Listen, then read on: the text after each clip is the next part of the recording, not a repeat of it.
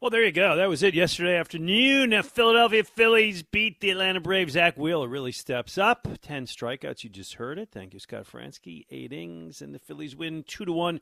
Second straight one. I'm Glen Macnow, joined by my pal Jody McDonald. How are you, Jody Mack? Mac, man, my Memorial Day weekend is going to be spent working, but it's good just the same. Thank Yeah. you for asking. Yeah, me too. Actually, you probably have. This is my last shift. You probably have a whole bunch more on media all over the place, right? One, one today, two tomorrow. Yes, thank you There you very go. much. Hey, you know what? It's all about it's all about earning money, Jody. Exactly right. I and you know this because you and I worked uh, years together.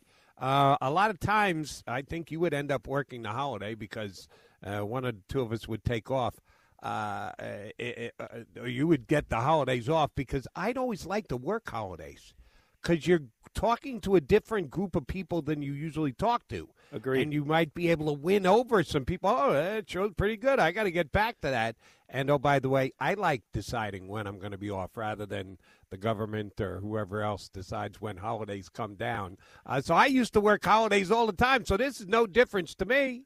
Plus, the good part back in the day when you and I worked together about working those days is that our boss Tom Bigby was never in the office. Yes, out So- of the office. Get the big boss out of the You, office. you never had those big feet stomping down the hallway to tell you get that caller off the air. You just did whatever the hell you wanted. It was like Anyway. having an off day while working and getting was. paid. It's a beautiful fun. thing. Absolutely. Anyway, so the Phils win yesterday. Wheeler really just was great.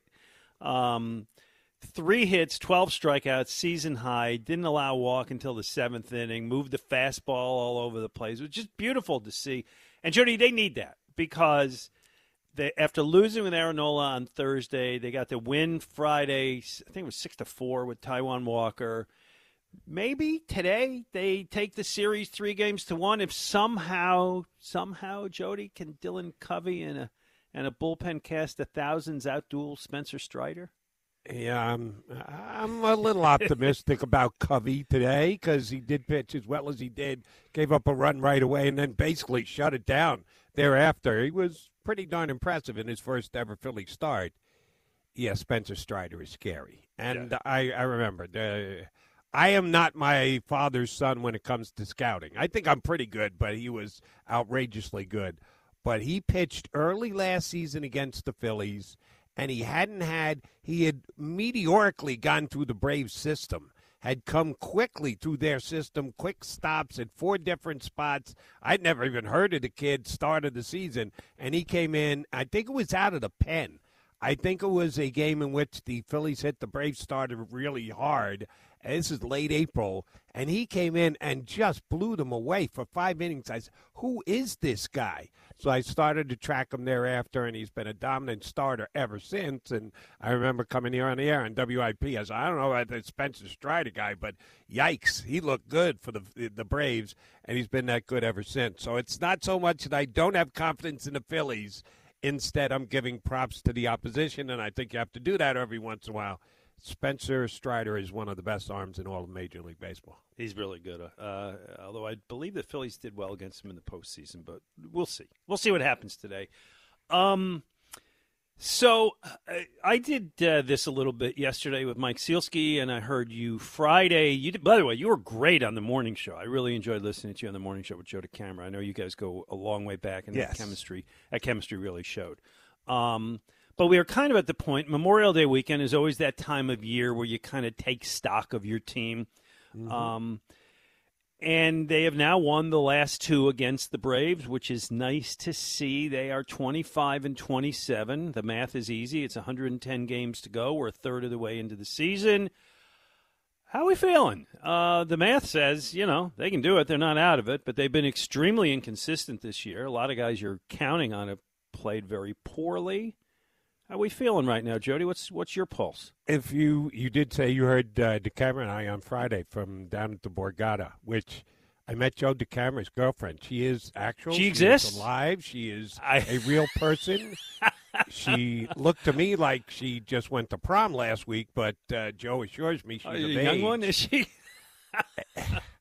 She's right. a very, attractive young lady and seemed like a doll too. I only got a chance to talk to her for a couple Ah. seconds, but I can uh, absolutely confer that Joe DeCamara has a live, breathing girlfriend. Um, we uh, we went back and poor forth. vision, I'm guessing. Yeah, she. Yeah, I didn't. She did. If she was wearing contacts, I didn't notice. Yeah. Um, no glasses.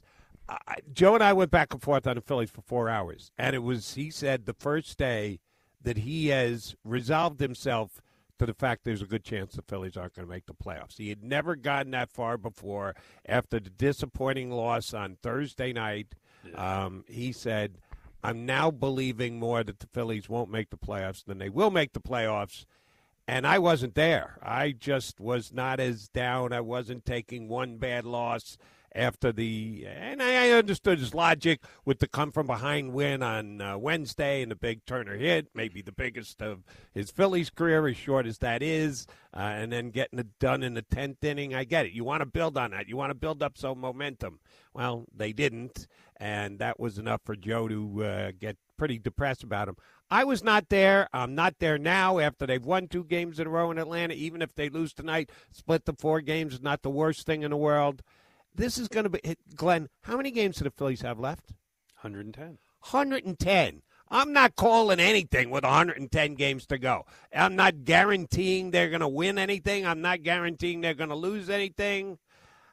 I, I feel a little bit less confident than I did when the season started. I didn't think they'd be below 500 at this time. I didn't think they were going to be 40 and 10 either after 50 games. So I'm, I'm a little uh, off where I thought they would be. We could uh, break down individual players, who some of which who are better than we thought. and altogether too many of them who haven't achieved yet what we want them to. I'm okay with the Phillies. I'm not depressed. I'm not disappointed. I'm not suicidal. I'm not uh, screaming from the rooftops either. Save your uh, World Series money again this Yeah, yeah. year because Red October's coming back to Philly. But I'm all right. All right, so here I'm going to put it to you this way, uh, and you and I have done this many times over the years. Because yes, the chance is uh, well above zero and well below 100. So, on a scale of one to 100, Jody, with 100 being metaphysical certitude, what would you say today? Uh, what is today? May the 28th, 2023. Are the chances of the Phillies making the playoffs? You want me to give you a percentage? Yeah, I wanted somewhere between zero and 100. Zero and a hundred. I'll come in at about 52, 53 percent. 52. Okay. Okay. I'm, I'm north of 50. yeah. I'm well- not a hell of a lot north of 50, but I am north of 50% that the Phillies going to make the playoffs. 52, 53%, I would say. So I said yesterday I was at 40. I am now at 41. That's all you're giving is Wheeler 1% off a, an eight inning, no run, three hit, 10 Yeah, strikeout you know performance. You're right. You've swayed me. I'm 42. All right. Yeah, we're moving you up, Mac man. I'm at 42, which is I'm still below 50-50 because I see I need to see something sustained. And and you said let's go through some of it, okay? Maybe Wheeler's turning it around, uh, and that was it was a great performance. I need to see. I- don't expect that every time, but three or four solid ones in a row. Nola really worries me this year. He just seems so unreliable. I turn on a game and he's breezing, and then you know I go to to get myself a, a cup of coffee, and well, not at night. Go to Stop get it. You're getting a beer. What what beer you getting, Mac, now? Yeah. You're going to the fridge, you get a beer. Which beer, beer is Yeah, it? yeah. It might be a Conshohocken Brewing Company beer, but it could That's be something else. Might be a nice 2SP or yards. I, I listen. I get around. Right, just Uh, and by the time I get back and crack that open, he's given up two runs. He's getting torched. Is Ranger going to get it together? I hope so. Um, you know, his history. I like his history. Taijuan Walker pitched okay the other night. Is he going to pitch to his four-year, seventy million dollar contract? That that all. And by the way, there is not a fifth starter to even speak of. That's my number one concern. Do you feel better about that than I do? the way you laid it out, I would say again, uh, 52 compared to 42, slightly better than you. I'm not going to uh, sugarcoat it and go, "This is it." Where you see that performance by Wheeler, this is what he's going to throw every single game from now to the end of the year. I don't know that. I believe that Aaron Nola will pick it up. Here's my take on Aaron Nola, and it was pretty much Nola and Wheeler, and it's a really good sign that if they can align themselves as the co-aces, that'd be nice if it kicked in in uh, Nola's next start the way it did for Wheeler yesterday.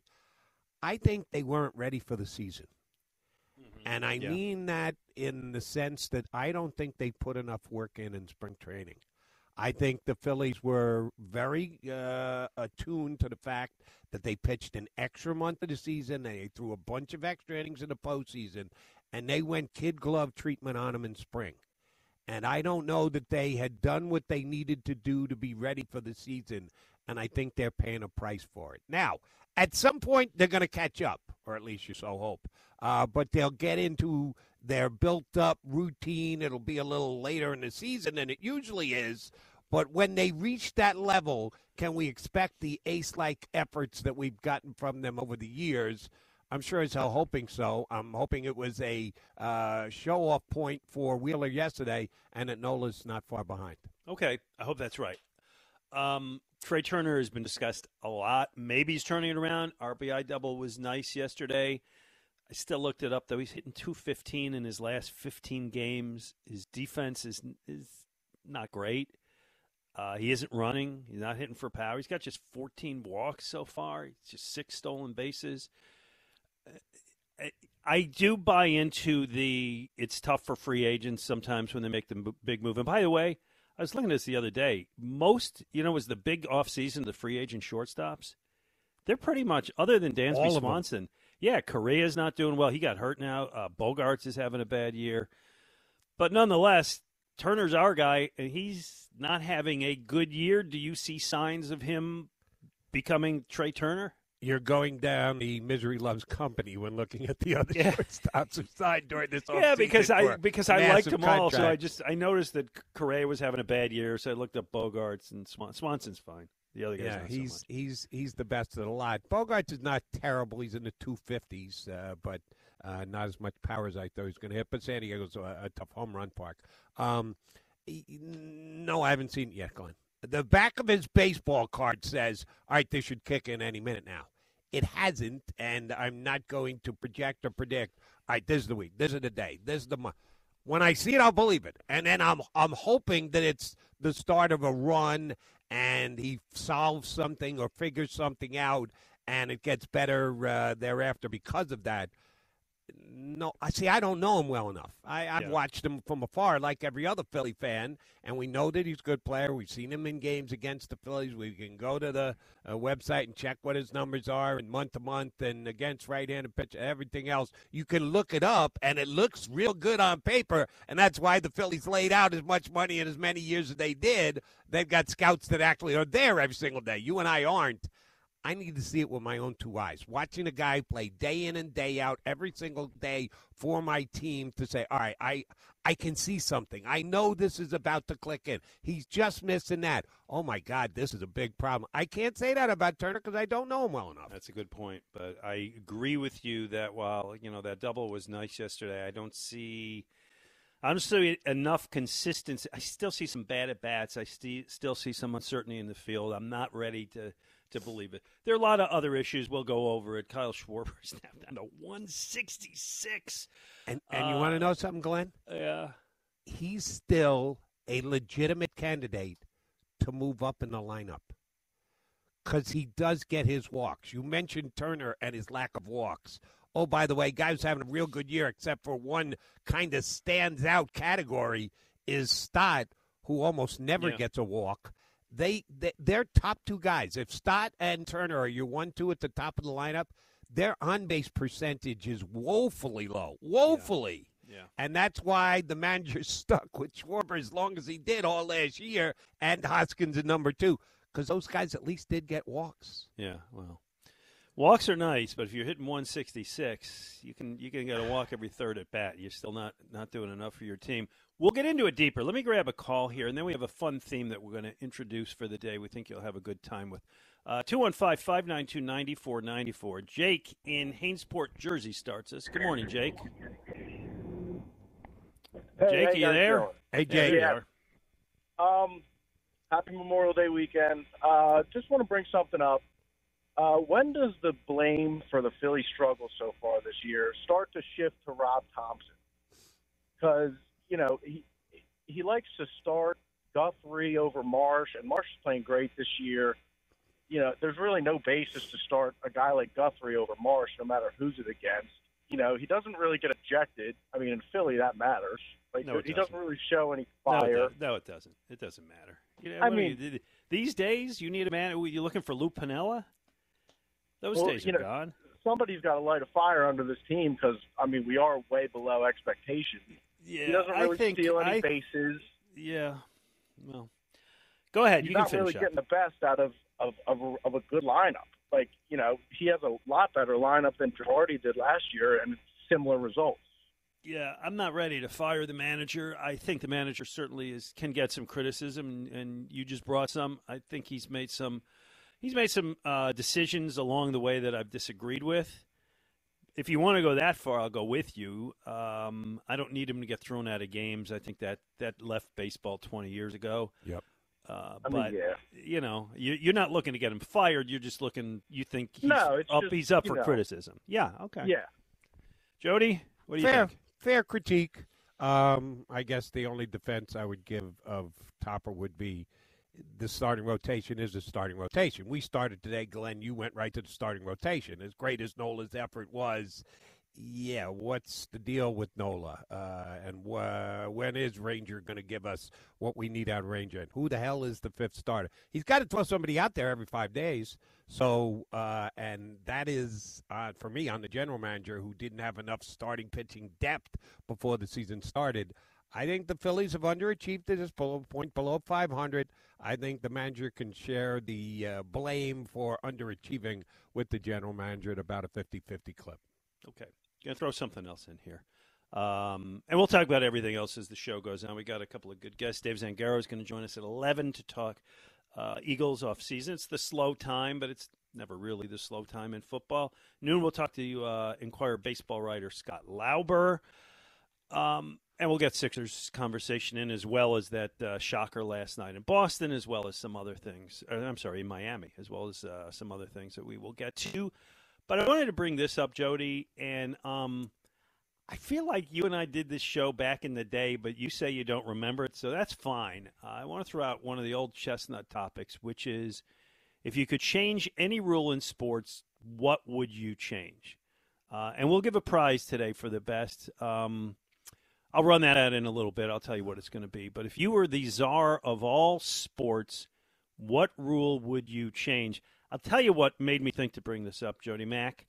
You saw this week the NFL decided to change the kickoff rule. Mm-hmm. So, as I understand it, basically, it expands the touchback on kickoff. So, even if you catch a kickoff on the 10 yard line, you can call for a fair catch and get on the 25. Uh, you remember the Eagles game last year? I think it was the was it the Packers game. I could be wrong. Where the the Packers kicker just skied the kickoff, so they came down around the two, and the return guy, which was either Covey or Quez, it wasn't Boston Scott, couldn't get it out past a gang of defenders at the 15. It was great coverage by the opposition, right?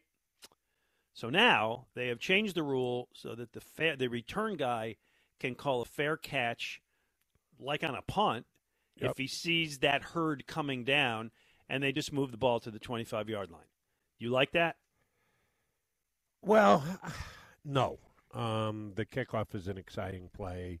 I I think that uh, because we've gotten such good kickers that they've moved it back and moved it back and moved it back, guys can still get it six yard deep in the end zone, which is going to have the uh, the effect of cutting down on kickoffs anyway. But I always loved the kickoff return, and my problem with this one, Mac, is it's just so hypocritical because they tie it to we're doing it because it uh, makes our game safer.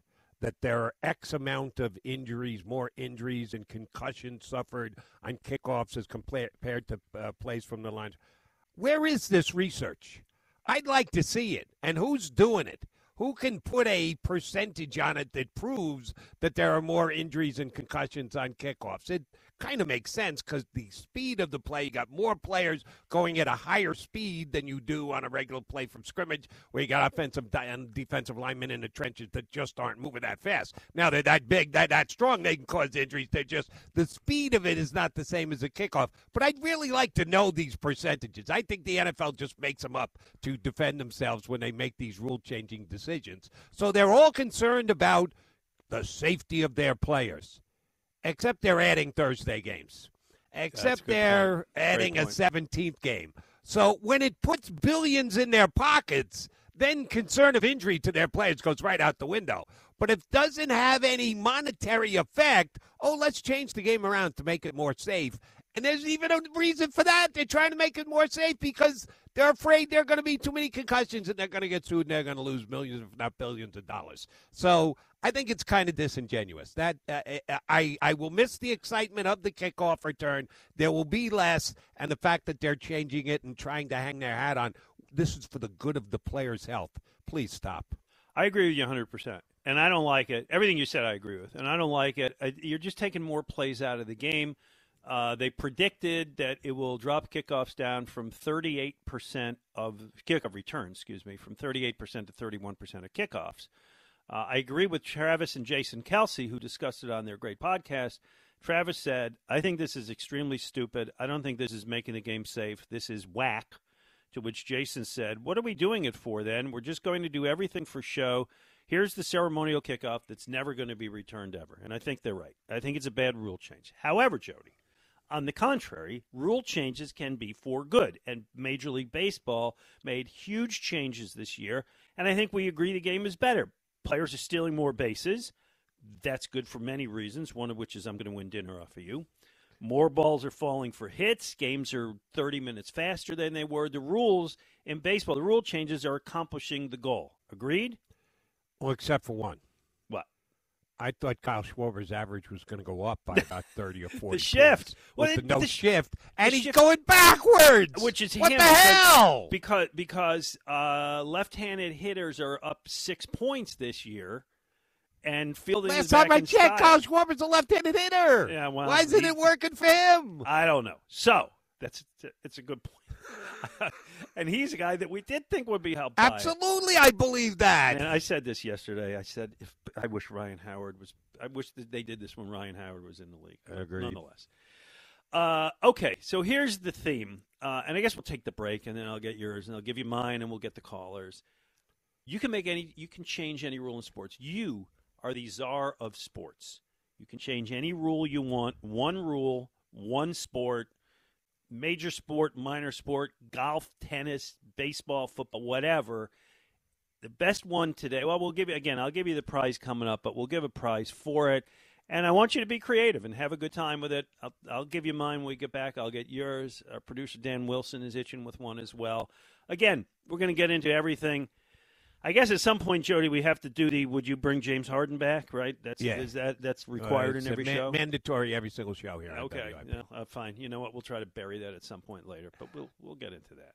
You got to. Uh, by the way, don't give me the answer, but do you have a, a candidate for Sixers I've coach? got a couple that I've got uh, debating between, and Okay. I'll take the break and I'll think about it. Uh, Uh, we'll we'll get that later too. We'll work on all that stuff as well. But we're going to talk about the rule change. We work, started with the Phillies. We want to hear from you. 215 592 9494. With Jody McDonald, I'm Glenn Mack. Now, Mac and Mac on a Sunday on 94 WIP. Today's Mac and Mac is sponsored by the good folks at Bet Parks, Bet Pro Hoops playoffs, and the BetParx Casino and Sportsbook app, official sportsbook of the real Philly sports fan. Must be 21 and in Pennsylvania or New Jersey. Gambling problem? Call 1 800 Gambler. Jody McDonald, Glen Macnow. I'll get to the phones in a moment, but uh, let, let's uh, each uh, throw out our rule change thing here first. Um, what'd you do, Jody? You're you're the czar. By the way, if I was naming a czar of all sports, I, I'd probably put you at the top of my candidates. Not a bad candidate, you're telling me? Yeah, I think you'd be pretty good. You're a sensible guy. What would you? What rule would you change? Uh, thank you very much for saying that, number one. And number two, I'll prove you right. Because as uh, you sent the email, and here's what I'm talking show, I said, "Oh, that's right. Uh, that that should be good." Glen and I said, "He said we did this 25 years ago." Okay, I, I don't remember it, but uh, I'll take your word for it. Um, I gave it some thought, and I said, number one, the number one thought has to be for everyone. The second thought has to be for me. Uh, you, you have to take your own, because everybody looks it through their own prism of how you see things, how you'd like to see things develop and go forward, and the like. But I want a balance between what's good for absolutely everybody and what's good for Jody McDonald. And here's the, the thing that I think shows that pretty well. For national sport sporting events that are taking place, I want everything based on Central Time Zone. We are on the East Coast. I've been an East Coast guy my whole life. You've never lived in another time zone, have you? Um, no, I lived in Florida, Michigan, Boston, Buffalo, Philadelphia. So all East Coast time. That's zones. all East Coast. Same Yeah. thing. I'm a New Yeah. York, New Jersey guy. Never lived uh, any anywhere outside of the Eastern time zone. But these 10 o'clock plus late starting West Coast games that are major national games that are being played on the West Coast, I, it just is wrong.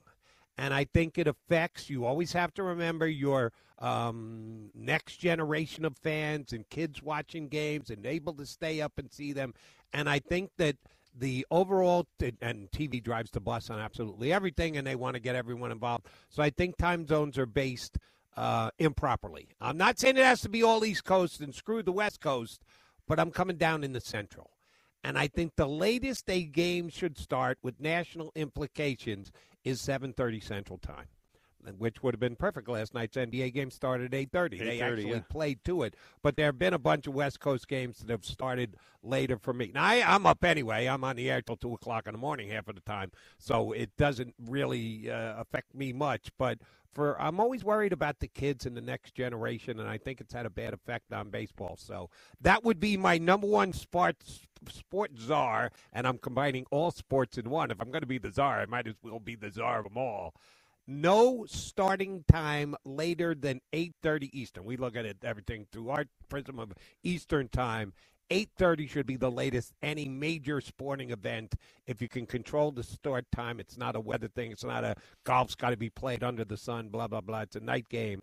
The latest it should ever start is 8:30 uh, p.m. I, Eastern, I love that. 7:30 I, I, Central. I, I, there are a lot of complications, but I love that. I love your thinking.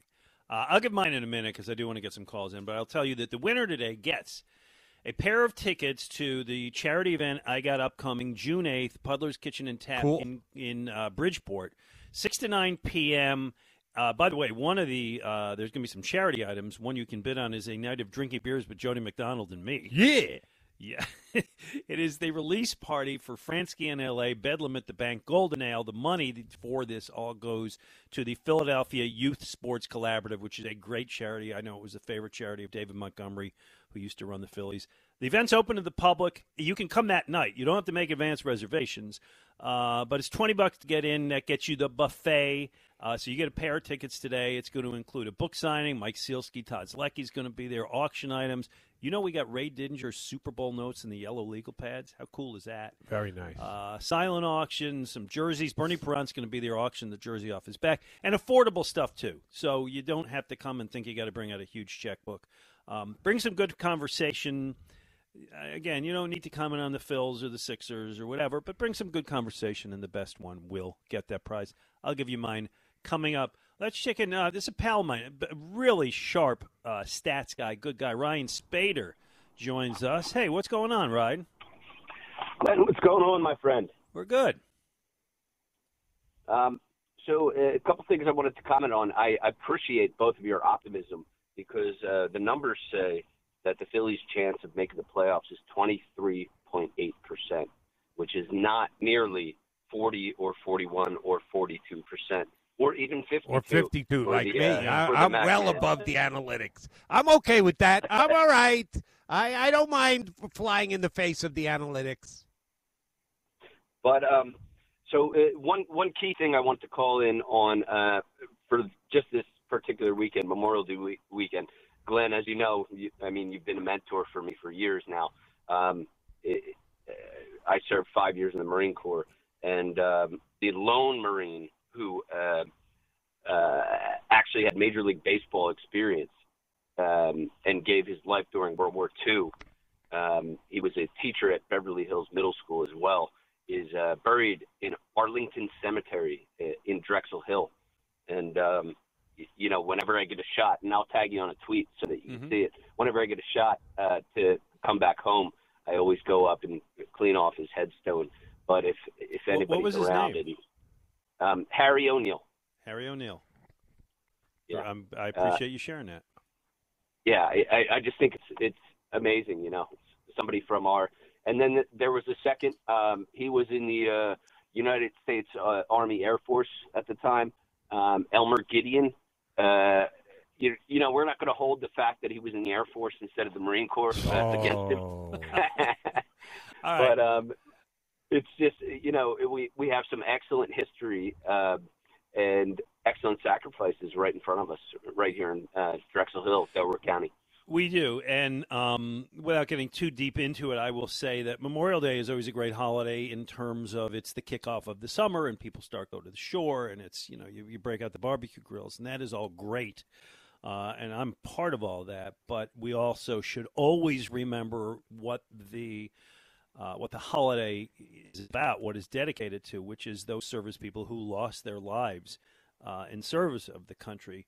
Um, just real quick, and and I don't want to again, I don't want to get too deep into it, but I just was over in France and visited Normandy and visited all that D-Day, um, the cemeteries and the landing sites and so on, and it was uh, it was awe-inspiring. It was amazing what those guys did in 1944 to save the world, and if anybody ever gets the chance to go, it will change your perspective on a lot of things.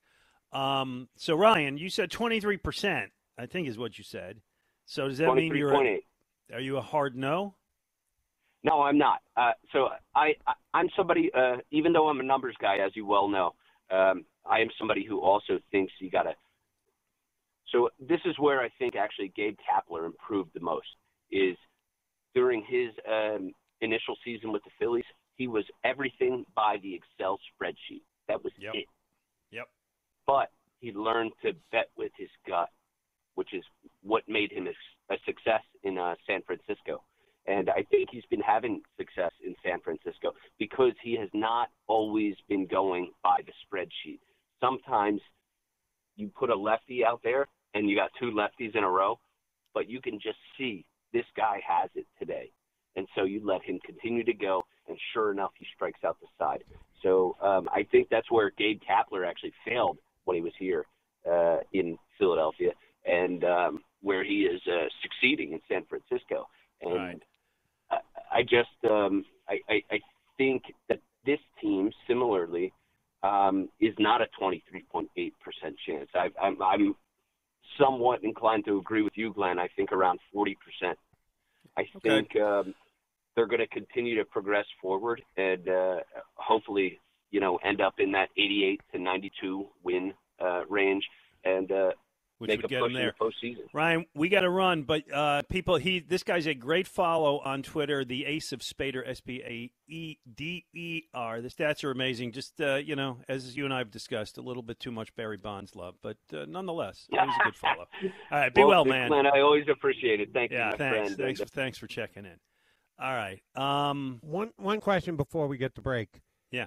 Arlington Cemetery in Drexel Hill. yeah, it's it's it's yes, it's not I- the Arlington Cemetery. Yeah, that's Yeah. uh, if we're talking about uh, the people that gave their lives for the country being buried in Arlington Cemetery. I'm thinking D.C. I didn't even know we had an Arlington Cemetery in the Delaware Valley. Well, there you go.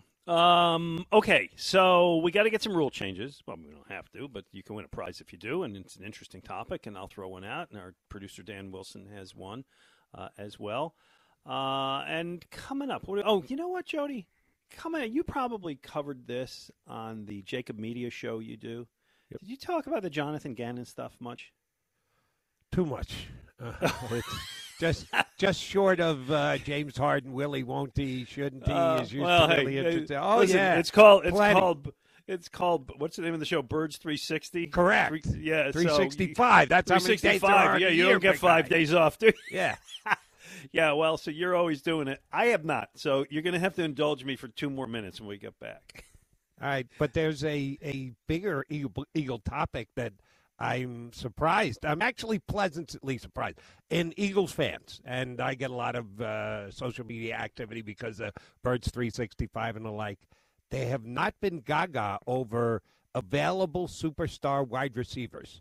Which usually with Eagle Oh. fans, it's there's a there's a very recognizable name out there. Let's get him on the birds. Let's get him. On. What do Uh, we have to do? Howie Roseman, what are you doing sitting on your hands? Get it done. There are some really good wide receivers, one more uh, easily obtained than the other. And I've not heard the you and cry of we need to add this wide receiver. So I'm actually tipping my hat to Bird fans this offseason. Jody, we got two hours and 20 minutes to go. I'll bet you a can of beer that name comes up.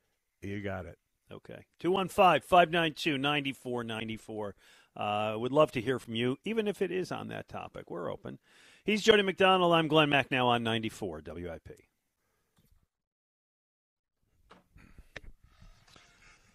Jody McDonald, Glen Macnow 94 WIP. All right, Jody, tell you what, I'm gonna I'm gonna I'm gonna give you a break and we're not gonna do the Jonathan Gannon stuff. At least now. Okay.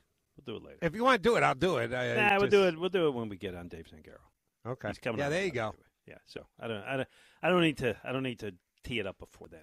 So I'm going to give you my rule change, Please. and then we're going to, we got a couple people calling with them, and we'll, uh, we'll talk to them. I'm watching the NHL playoffs last week. Um, Dallas, Vegas. By the way, Dallas coming back like the Celtics are coming back. They won two in a row, and in this one, Vegas scores a goal. I think it was Vegas. I don't remember actually. It might have been Dallas. And the play gets reviewed, and the player who set up the goal had one milli inch of his skate over the blue line when he made the pass. And so I think it was the fourth offside challenge so far this postseason, and all have been overturned goals. The coaches are really good at this challenge, I, I hate it, and it got me thinking. It's it's a fraction of an inch, right? It's a technical. It's this is not a deliberately cheating kind of thing and there was a story after this happens, and I'm ranting and raving at my cat watching the game uh, because my wife won't watch hockey with me. There's a story in the Athletic. A guy named Mark Lazerus wrote it, and he suggested this, and I agree. Let's just get rid of offside, all of it, hockey offside. Let's, and I know it will dramatically and fundamentally change the game, and I think that's good. I think hockey could stand for change. Hockey playoffs are great hockey regular season can be pretty dreary. Um, remember when they went to three on three overtimes and people like, "Oh my God, how you can't ever do this?" Guess what? Made the game better. Removing the red line, allowing two line passes, that those made the game better. Games change; they evolve. Baseball has shown that this year. Basketball has best. They didn't used to allow the dunk. Now it's obviously a huge part of it.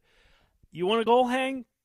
go for it. I think it's going to backfire. I think it's it's going to it's going to cost your team on the other end, but I think it would be a rule change that will make hockey much more exciting. And that's it. I'm taking it. Let's play it like street hockey back when I was growing up in Buffalo, New York, and get rid of offsides. Are you with me? Um, possibly. Really? You're- oh, I didn't think I'd have a shred of a chance. No, because you're right. It'll will open up the game, and faster is better. That's part of what hockey is about, or at least what attracts me to hockey. Uh, is the fact that it's just played at such an unbelievable speed, and I appreciate the guy's skating skills because I can't skate to save my life. So I, I give a lot of credit to those who can do what they do in the National Hockey League at the speed they do it. Here's my question for you, because you're a better hockey guy than me uh, I don't even know how many years ago. When did they give the referees the power to wave off an icing? That if a guy didn't Um, quite yeah, like, hustle like back 10, 20, 10, 12 years ago, maybe. 10, 12 years ago.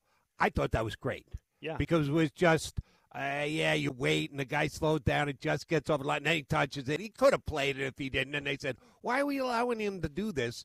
Let's give some subjectivity to the referees. And I know there are some people out there who hate that in general, that uh, the referees are out to beat them every single time. So any more subjectivity is bad because they're the referees. I don't have that general overall feeling. So is there a way that you could make that icing call a subjective call?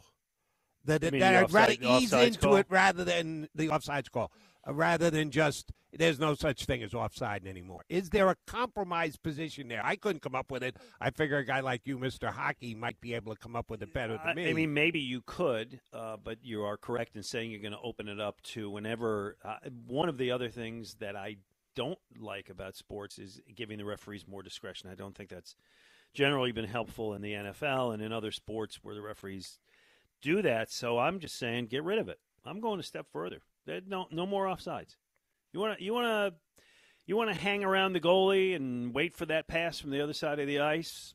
Let's see how that affects the game. Somebody's got to probably try to defend you or beat you up or something. But I'm offsides is gone in my game. Hockey is. You mentioned, you said it. What you love about hockey is the speed of the game. Yep. And it, it the players are so much bigger than they used to be and so much faster than they used to be, but it is all constrained by you can't be here when the puck is there and don't do this. Just let's just make it let's make it exciting. So that's my rule change. Uh, let us see what the people have to say. We'll talk to Mike in Yardley. You're on with Jody and Glen. Hello, Mike. Hey, good morning, gentlemen. Hey, how are you? Oh, it's great. Um, you know, weather is wonderful, but I get to call and talk baseball with Jody and Glen, which cool. is one of my favorite things to do on these shows because there's I get so much uh, what good feedback, intelligent conversation on. Thank it. you so much. You're welcome. Um, my my initial thought on the baseball was, you know, I heard somebody complaining about Rob Thomson. I think to the extent that Rob's making mistakes, it's trying to figure out how to utilize a, a slumping Trea Turner. I mean, if Turner had come into the, the season hitting the way he did in the baseball classic, um, he'd still be the first man in the lineup, and uh, you know the lineup would be producing differently. And I think it kind of ricocheted around. I, I think there's been a lot of negative stuff around his slumping, but he seems to be coming out of it. And that's the other Maybe. thing. Last two days. The last two weeks suggest not. The last couple days. days. Yeah, and eventually I think he, you know he'll come back to his what do they call the baseball card statistics. Yeah. He'll he'll be getting back there, and I think that'll improve things quite a bit. And I was talking to a buddy of mine just yesterday, and I said, you know, there wouldn't have to be that much to turn around for the Phillies to become a much, much better team. And we've beaten the Braves two games in a row now, uh, which is the proof in the pudding, if you ask me. The biggest problem is uh, Nola and Suarez, and if if yeah. they can get even remotely we can get 80% of what they did last year, we're going to be in much better shape. But that's the biggest vulnerability. I agree. Hey, give us a rule change that you would like to see. Okay, uh, one other thing, a baseball or a basketball comment. Mm-hmm. I don't want Harden back. If he comes back, that's fine. But Maxey should be bringing the ball up. We lose four seconds minimum on every shot clock because Harden takes too long to get the ball into the front court. Okay. Now, What's my rule change? change is I know, Glenn, you're not going to like this, but I don't like the tush push. And not because it isn't successful for our Eagles. It is. But I played rugby, and guys get hurt in that kind of a scrum. And it's going to be, you know, at some point, somebody's going to have a serious injury because there's just too much mass being concentrated in too small an area. It's going to result in an injury. Well, you're and, right. You're right about one thing.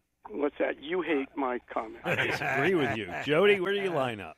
Yeah, I'm not a fan of the tush push. I'm with them, and purely from looking at it through eagle-colored glasses, you don't want to change because you've got the most physical leg driving quarterback in the National Football League, and the uh, results are in. He can't be stopped. So if you're looking at it purely to an eagle lens, eh, it's a good thing they didn't touch it. But if you are looking at it for the good of the game and all 32 teams in the NFL, yeah, I'd rather see them put some kind of restraint on it.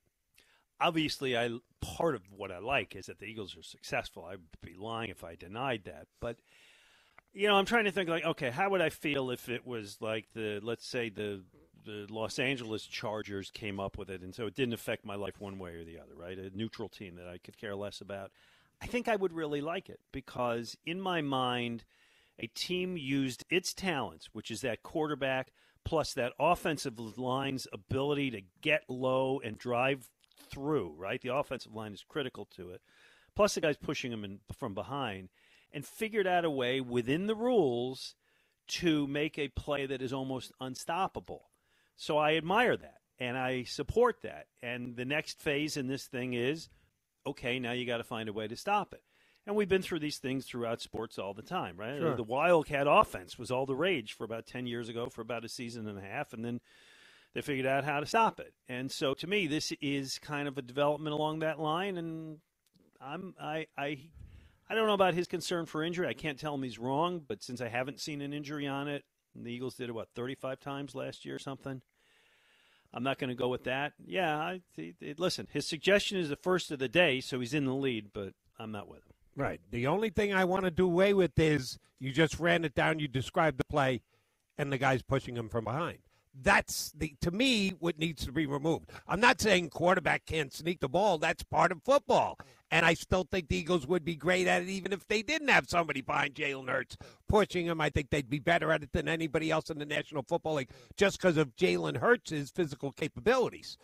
But I do think it's going to lend itself to some getting hurt because teams are going to get frustrated and they're going to take specific shots at the quarterback and believe they're going to be able to get away with it because it's such a mass of humanity. Yeah, I don't want to take that risk with a guy I'm paying $150 million to. Let's talk to Dave in Havertown. By the way, Dave, is there a better place in the world than Havertown, PA? I don't think there is. I don't think there is either. There you go. So, all right. So, first off, uh, I just want to mention my Phillies point. Uh, I'm I'm actually encouraged in, in seeing what Trea Turner has is starting to change things around and starting to basically get his hitting back, which is good. It's about goddamn time he, he's finally waking up. But then my rule changed. Yesterday, I covered the NCAA Men's Lacrosse National Championship at the Linc. Yeah. The rule change I propose, is what happened in the Penn State Duke game is so egregious. The Duke's player's foot was in the crease, and the referee ruled it a good goal in overtime. So Penn State got robbed yesterday. Sounds like the uh, well, it, it sounds like you've got a personal gripe, and more power to you. Uh, I remember Jody Stanley Cup inning that way between the Dallas Stars and the Buffalo Sabres, right? Wasn't that Brett Hull? Right. standing in the crease? And oh, by the way, All my old fan, friends in Buffalo never got over that one. Is that something that needs a rule change or No. just a non-missed call? I think I think he needed to vent. I think he Okay. was. I listen. just- I, I get it. That's one of the reasons we're here. I think he was upset about that game yesterday, and you know he's he heard us talking about this, and he felt here's some guys who will sympathize with me. At least he didn't say the referee needed, needed to face a firing squad. I, I thought he might get to that length. He might have if I kept him on. By the way. and I mentioned I mentioned how much I love where I live, which is Havertown, PA. However, I have one major complaint which occurred this morning and has been occurring a lot. So there is a woodpecker who lives in a tree across the street from me. Uh oh. You have woodpeckers where you live? No, not that I know of. You- you- oh, I'm you a would pretty, know. I'm a pretty sound sleeper. You would man. When- know. When, I go Oh. out, I go out. There's, Yeah, there's no, no, no. waking me. Five thirty this morning. I can't even make the noise. It's it's like it's like if you took um, a hammer and banged it on a desk repeatedly.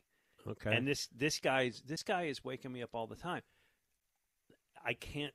Not that I own a gun to shoot him, but I can't go out and shoot. There's nothing I can do about it, right? I cannot have a conversation with his woodpecker and ask him to move. And he's moved into this tree. He's been living in the tree. Call your congressman. Maybe he can do something about it. When in doubt, get government intervention. I know my congresswoman. I could There you go. All right, give her a call. And oh, by the way, best place on the planet, not Havertown, not Malta, New Jersey. I'll, I'll go Maui, Hawaii, if I can go anywhere on this Well, planet. That's Havertown and Maui have frequently uh, been pretty close. Yeah, they've been mentioned in the same conversation. I'm, I'm, you're, I'm saying you are going to end up a runner-up in that conversation, Mac Man. Perhaps I, I- I understand that, but anyway, yeah. So that's my woodpecker issue. Happy to share. If anybody knows a solution for that, let me know. I imagine there is zero solution to getting a woodpecker, and it's a high tree. Isn't there a book, Woodpeckers for Dummies? You can't, you can't go online and look that one up, Glenny. no, I don't think so. I think I'm, I think I'm stuck, and he's waking me up as often as he can.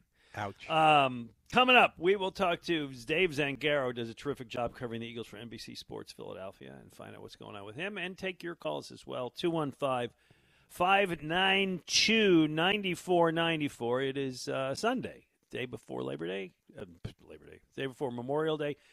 Let's not rush the summer. With Jody McDonald, I'm Glen Macnow on 94 WIP. Hey, are you tired of dealing with those old, inefficient windows in your house? Maybe it's time to go Guida. How about that drafty, beat up looking entry door that you painted over more times you can count? Well, go Guida. If you need added protection from the elements with a new storm door, go Guida.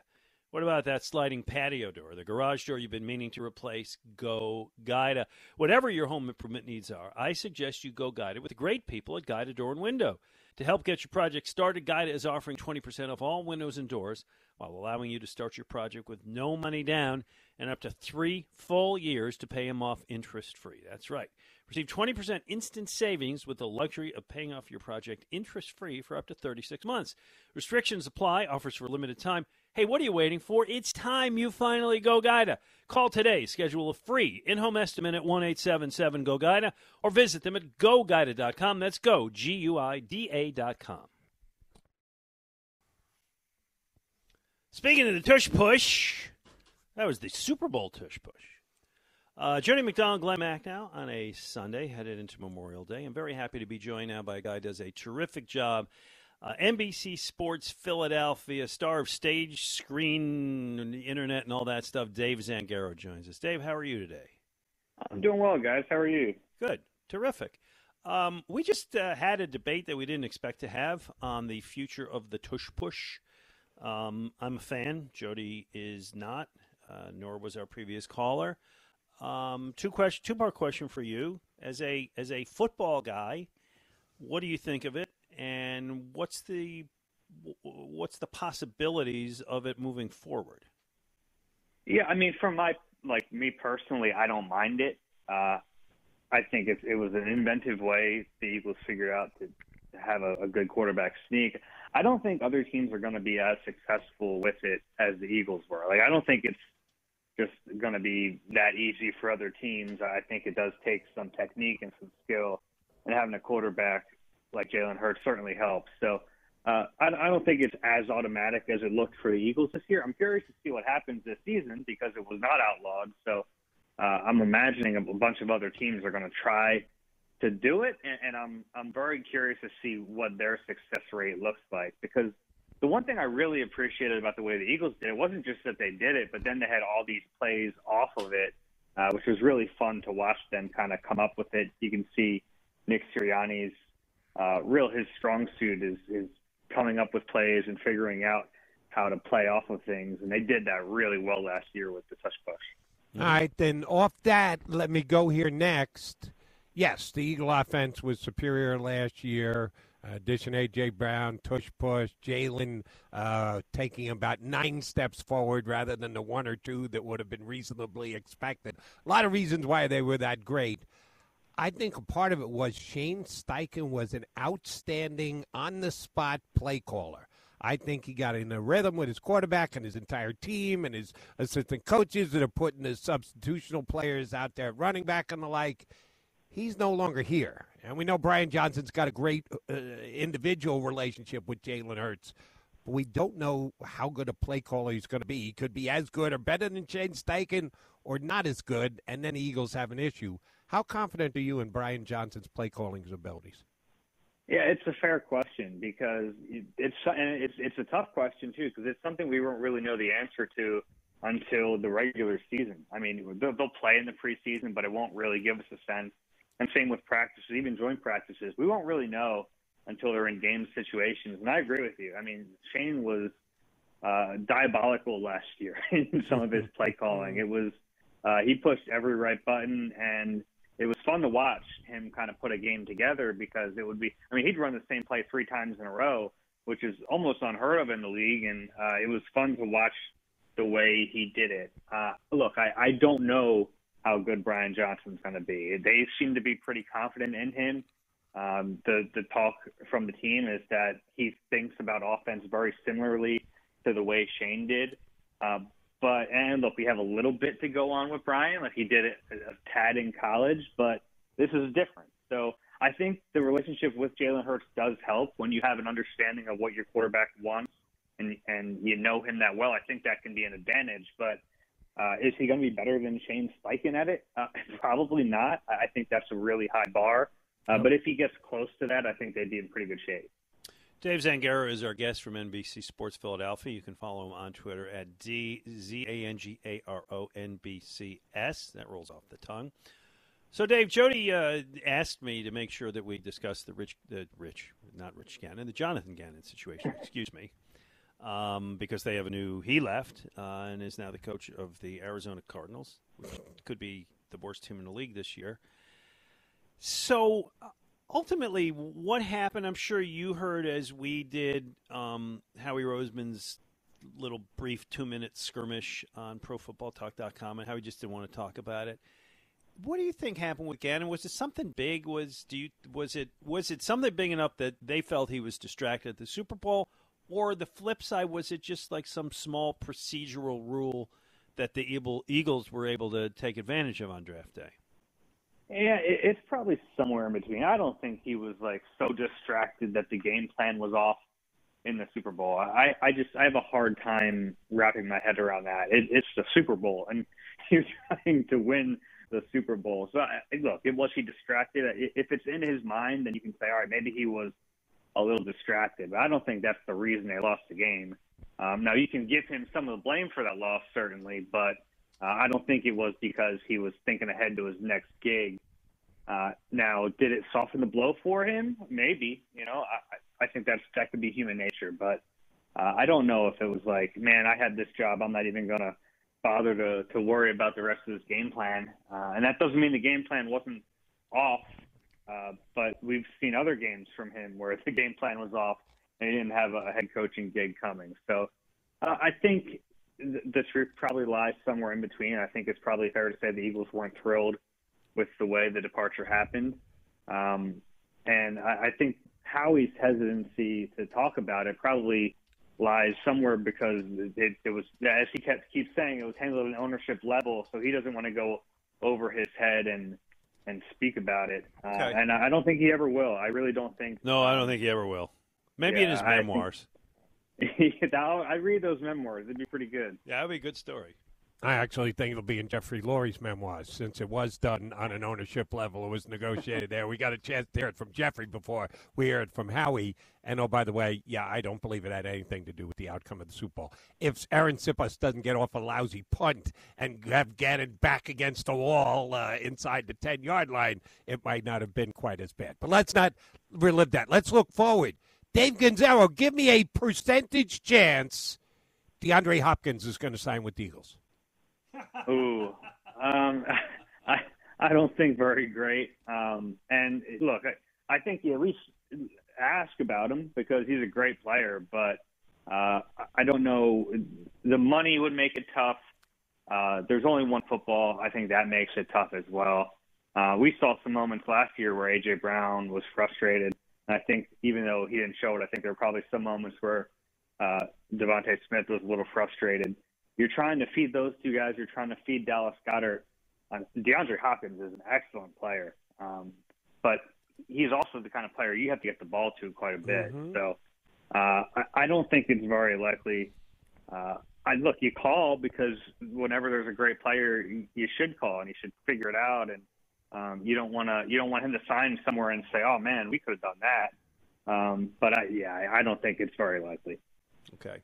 Um, nor do I, and I don't think it's a good idea for what you just said. There is only one football, and I don't I don't want to take away catches from the guys they got, and I don't think Hopkins is going to be happy coming here getting forty to fifty catches. So I'm, yeah, and that's kind of like you know we all off season. I feel like a big topic of conversation has been the third wide receiver because Quez had a disappointing year last year, and, and I'm not saying he didn't. He certainly did. He had some negative plays, and, and he he did not live up to what he needed to live up to, but the the problem in theory with like you know there's talk about maybe they'll use a high draft pick on a receiver or maybe they'll go out and find someone uh, over the level of Olamide Zaccheaus who is a decent player, not like someone you have. The problem with like using a resource on a receiver is now you got to figure out target share, and, and that's a really tricky thing, and it's mm-hmm. something that uh, it's it's fun to like put together um, video game football rosters, but then you have to figure out how to make it work on the field, and uh, chemistry is a big field. part of it. And you got and yeah, you got to keep your guys exactly. happy, which we know with wide receivers they tend to like the ball. Mm-hmm. Um, I I would like somebody in that job somewhere between Quez Watkins and DeAndre Hopkins, which is a very very wide berth. I grant you that.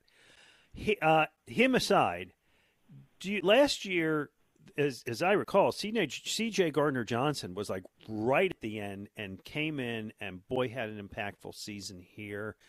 What do you see as the chance of late additions? And uh, I don't even know, have a player, but a position you could see them targeting for that. I think linebacker is one that makes the most sense because you look at their linebackers right now. Uh, they started the game tomorrow. It would be Nakobe Dean and Nicholas Morrow. And look, everyone, I, I, the team seems high on Nakobe Dean, but they also put him on the bench last year and, and didn't give him a chance to even get on the field. That was one of the things I look back at last season and kind of scratch my head on. Like they couldn't figure out some kind of role to get Nakobe Dean on the field a little bit. Um, but they didn't, and now you're looking at him as your Mike linebacker, and you're throwing him into the fire. And even if he's ready for that, uh, him and Nick Morrow, I, you know, Nick, Nicholas Morrow is a starter in the league. He, he played last year, but Chicago went out and quickly tried to upgrade, and they signed two other linebackers uh, mm-hmm. to upgrade that position. So, and after that, I mean, you're talking about Christian Ellis, Davion Taylor, Shaun Bradley, uh, Ben Van Sumeren, the, the rookie from Michigan State. So, like, there's just not a lot out there or, or on the team right now. So I, I think that's a position. Uh, there's a few names out there. I mean, Patrick Queen is one to me that would make sense if you can figure out a trade to get him here. Uh, I think that would be a, a logical move. Someone like that. You, and it's similar to the CJ GJ thing last year, a guy who might be entering uh, the final year of a contract, and, and that team has decided that, yeah, we're probably not going to re sign this guy.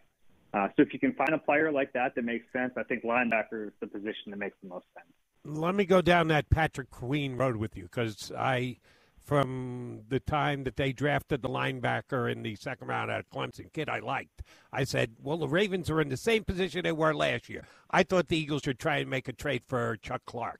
Who they didn't, and the Ravens didn't. They held on to him all year, and they ended up trading him for a seventh round pick this offseason to the Jets. So I thought the Ravens mishandled it. So I thought they'd be more motivated to move a uh, Patrick Queen this offseason I think he's worthy of a third round draft pick. And everyone I've run this by said, no way, Howie Roseman's not giving up a day two pick. Well, it's a day two pick. If the Eagles are what we think we think they're going to be, it's going to be in the 90s, okay? They're, they're going to be drafting down at the end of the round again. So it isn't like it's top of the third round. It's going to be the bottom of the third round. I would be willing to give up a third round pick for Patrick Queen today because even if you don't get him signed, then he's going to be a free agent. You're going to get a compensation pick. So you're going to get something back on the back end.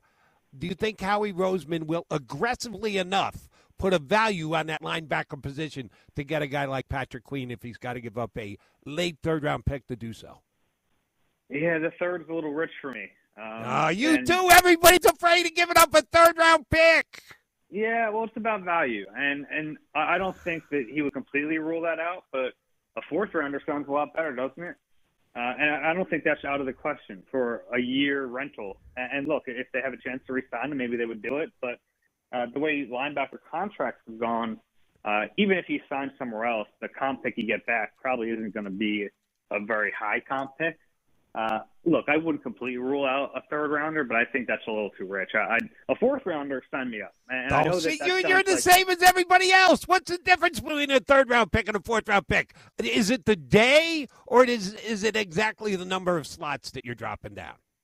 Oh, I mean, it's the spots. It's the value okay. of, of a pick, and and that's kind of and, and we've seen in their history they've traded fourth round picks. So I I have a, a better feel that they would do that Uh, rather than give up a day two pick. Right. right. If I'm the if I'm the Ravens general manager, I go, wait a minute, I want a fourth round pick. For the fourth round pick you gave up for the guy from Chicago last year, the pass rusher who did absolutely nothing. You think Patrick Queen's equivalent to him? No, no, no, no. You got to give me a third round pick, otherwise this deal's not getting done. And yeah, that's not how G. That'd be a bad move by a GM saying, "Well, yeah, this last guy you traded for stinks, so we're going to need more." I, that's not the way that works. Okay. All right. Um, any other under the radar players? Because we talked about Nakobe Dean or guys that you see breaking out, making a big step on this team this year. Hmm, that's a good question. Um, let me go through the roster a little bit in my head. Uh, how about Milton Williams, mm-hmm. uh, who is, he, for whatever reason, he's always the forgotten guy on this defensive line. He was in line to be a starter until they drafted Jalen Carter, so he probably sticks in his role, but he's a really good player, and it, it, it, he gets lost on this defensive line with all these stars, but he's one of my he's one of my favorite players to watch on this defense because he does play in this rotational role. So he empties the tank on every play, and you watch him in pursuit. You watch him uh, get upfield. He is slippery as a three tech, so he gets in the backfield quite a bit. Uh, I like Williams. I, I would have been fine if he was a starter on this team, and now obviously they go out and they they draft Jalen Carter and, and he's going to be a starter. But uh, Milton Williams is pretty good, and uh, he's the one guy on that defense I think probably doesn't get enough credit. Okay. I like it, and I, I agree with you wholeheartedly. All right, one last thing for me, Dave. This week, Eagles go back to work. They're going to be out there on the field. Dave Zangaro is going to get a couple of minutes to actually see the Eagles on the football field.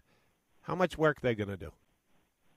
I mean, not a ton, but they're not going to do a ton in training camp either. It's, that's the way they they handle these things. And after the results last year, I, I think they're probably feeling even more emboldened to keep their practices very light. But look, it is their first on-field work in a practice setting, and that's exciting. We'll at least see some depth chart things. We'll see, you know, is is Cam Jurgens the right guard with the first team? I, I presume he will be. Um, what do the safeties look like? Who's out there? Does Sydney Brown rotate in at all early on? I, so like and the running backs, who gets the first carry or the first uh, start in the, the backfield, and, and how do they rotate there? So it's a lot of the things we'll be watching in training camp, but it's our first glimpse at them uh, in OTAs. It's our first chance to see, you know, a, a lot of these new players in Eagles jersey and, and see how they work together. We'll see a little bit of the defense, Sean Desai. Uh, we have an idea of what that's going to look like, but we'll actually see it on field and, and start to – to look at the things we'll really be diving into once training camp starts. All right, that sounds good. And let's leave with this. And I know we didn't tee you up for this, so you don't have one as a fine answer. Jody and I are debating if you could change any rule in sports. What would you change? Is there an NFL? Is there a football rule you would change if Dave Zangaro was made the czar of it all? And by the way, I would vote for you over Roger Goodell. I appreciate that. I think I do a good job. Um, I don't know if it's a rule as much as a procedural thing. Uh, let's get rid of the chain gang. Um, it, it, it makes no sense to me that like this is a billion dollar industry, yeah, and we have two old guys carrying sticks with a chain that you got from Home Depot. And we saw him break last year a couple times. Twice, it broke yeah. twice. Yeah, it makes no sense. I don't know the tech. I, I know the technology has to exist. Figure it out. Yeah. Don't get first down calls wrong anymore. It's embarrassing that a, a league like the NFL is still relying on chains. Uh, you know what? You may be the winner today, Dave. That was it. That was a good All right. Hey, thank you. We look forward to your reports uh, from minicamp on NBC Sports Philadelphia. Be well, man. Thanks, guys. Take care. Thanks, right, Dave. Actually, I, I thoroughly agree with him on that. You agree with him on that? I, am trying to stay away from lasers, both for the strike zone and everything else, Oh, Glen. yeah? But this one might just be too easy Yeah. to do to say no to. Eh, eh, I, I am going to sound like the old guy get off my lawn, so I, I, I might have to give that one up. Uh, it really is like you know they grabbed two guys out of 1927 and put them like brought them forward in time with the old chain gang to stand on the field. So it is kind of weird. I could go down the road of yes, someone's losing their job, but I don't know if I'm going to be able to win that argument. Uh, Hey Jody Mac, coming up, you and I are going to discuss. There is a special coming on TV this week that is going to feature the Sixers, not these Sixers. But everybody's favorite Sixers, the Allen Iverson Sixers. We'll tell you about that. Also, we're going to get, uh, as the hour goes on, we're going to get into a little bit of that basketball game that took place last night. Celtics Heat. Celtics trying to accomplish something never been done in the history of the NBA. And Jody, I think they're going to do it. Eight and a half point favorite says they're Yeah, going to do I it. I think they're going to. I know, I know. Anyway, we'll get into all that. and We'll take your calls. We are focusing, whatever's on your mind, of course, but we're having a good time talking about rule changes that you would make in any sport. You win a nice prize. 215 592 9494 with Jody McDonald. I'm Glen Macnow, 94 WIP. All right. Well, you know all those voices. Let's see. It was Larry Brown, it was Billy King, and it was Pat Croce, and it was Allen Iverson and Jody. It was a great time in 76ers basketball, uh, although a little contentious, as you hear from that promo, which will be celebrated this coming Wednesday at uh, 90 minute special, 8 to 9.30 on NBA TV, a show called Everything But the Chip. Um, I'm really looking forward to it, and I will tell you, Jody Mac, that uh, a former student of mine, when I taught at St. Joseph's University, Cliff Duquette, wrote a book about the Sixers and then was involved and consulted on this project, and he joins us now.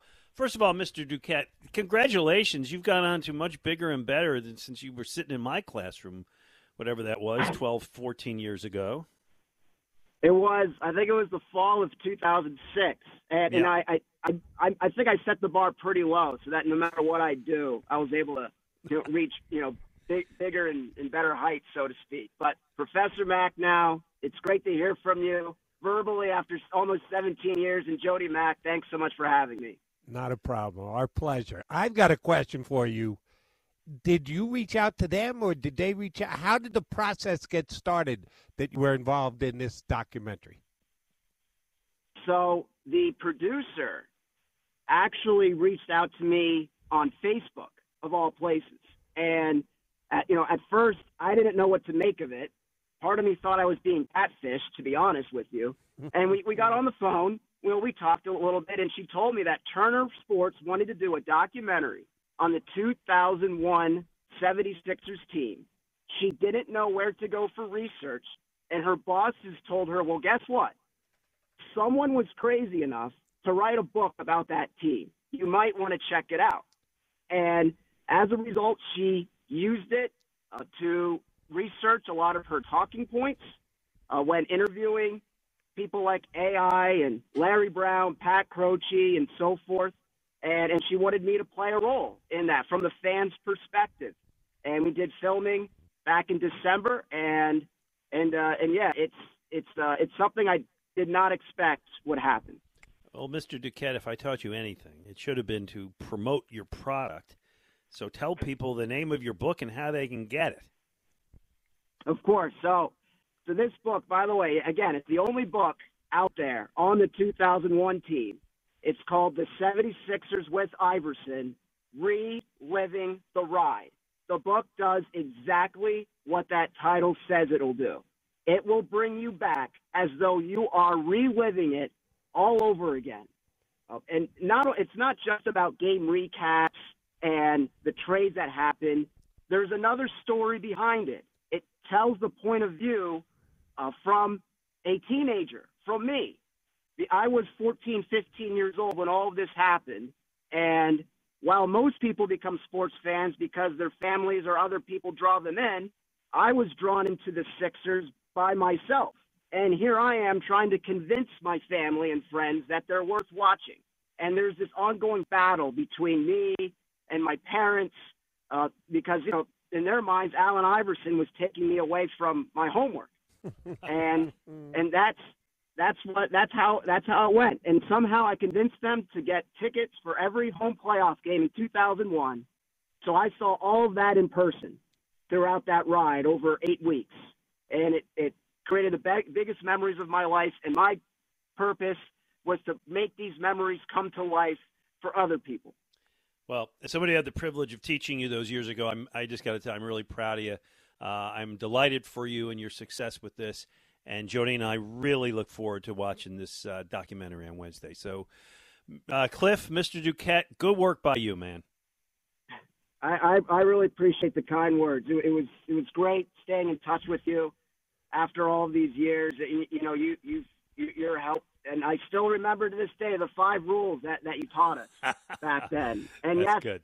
my sure my my career has moved on from sports journalism, but this is something that I I'm definitely going to make the most out of. And I, I hope you guys enjoy it. It's going to be an amazing film. It's going to really answer the question: How on earth did we go from near divorce between a superstar and a head coach to one of the most thrilling playoff runs in in Philly sports history in a ma- again in a matter of ten months? See, there now you now you're doing you're promoting the product. That's what I taught Very you. good. Good job. All right, be well, Cliff. Stay in touch. I do what I can. All Thank right, you we- so much for having you. me, guys. Have You a good got rest it. of the show. You got it. We look forward to seeing that on Wednesday. I'm, I, I, we all love that team, right, Jody? That was, that was one of the great fun rides. They built up over a couple of years. They got into the that 2001 season was spectacular. Uh, they make the trade for Mutombo during the year. Iverson, of course, wins the MVP. Aaron McKie wins the uh, Six Man Award. Larry Brown's the Coach of the Year, and they go against the unbeatable Lakers, which who proved to be unbeatable. But God, it was a great ride. I, that's Wednesday night at eight on NBA TV. Uh, I'm going to definitely check that out. Couple of things. Number one, I'm I got mixed emotions about this, Glen, because they did a very good promotional piece. We just played the audio of it here. I've seen it X amount of times on TV. I- I don't know that I want to watch it because I think there's going to be some significant airing of dirty laundry.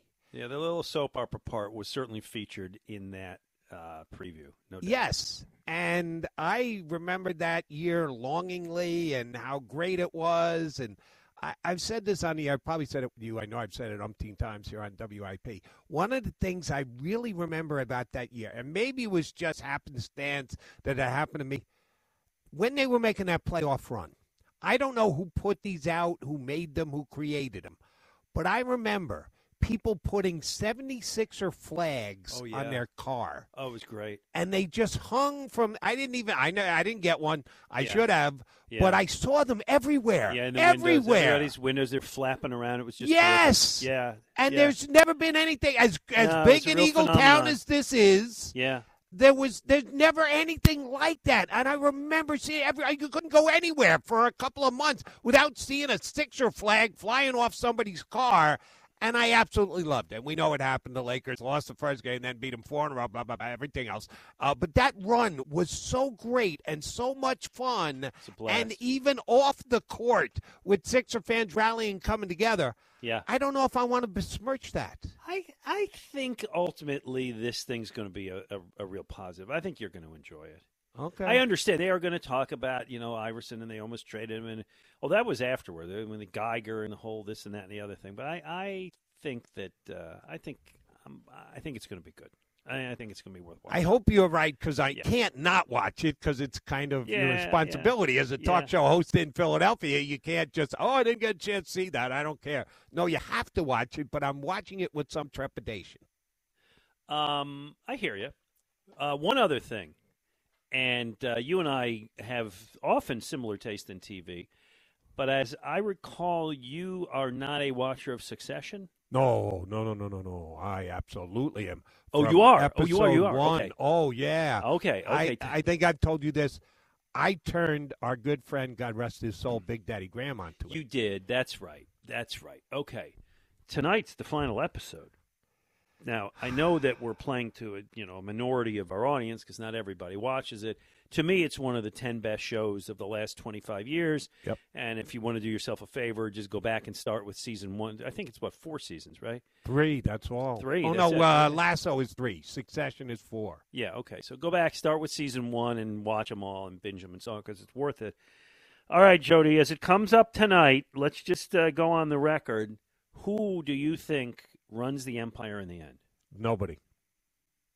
Well, th- somebody. No. They will leave you hanging.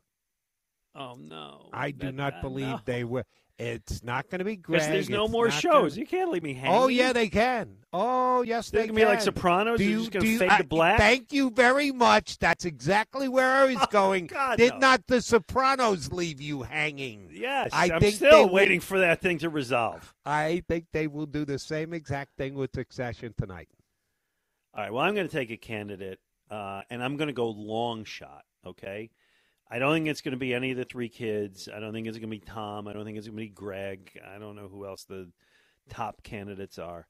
I think it's going to be actually, and I don't think it's going to be that Swedish awful guy. That, Oh, I, I, he would be my top choice if Oh, I were not going down. It will not be uh, definitively defined. You think it's going to be Matsson? Yeah, he will. Oh, will. I hate he that guy. will. He will roll over all of them, Oh God, that would uh, be very Shiv, who thinks she's positioning herself to be a major player. That will go by the board, and he will take over everything. If, right. if you said, Jody, you got to take one, he's my guy. All right, so you got him.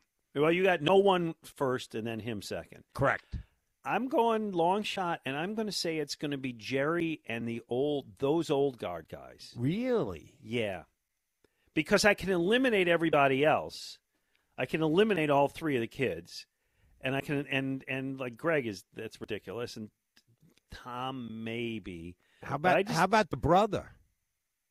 No, no, con- the old the the doofus, Yes. the older brother. Yes. that actually that that's not a bad long shot either. God, Yes. he's an idiot. He's such an idiot.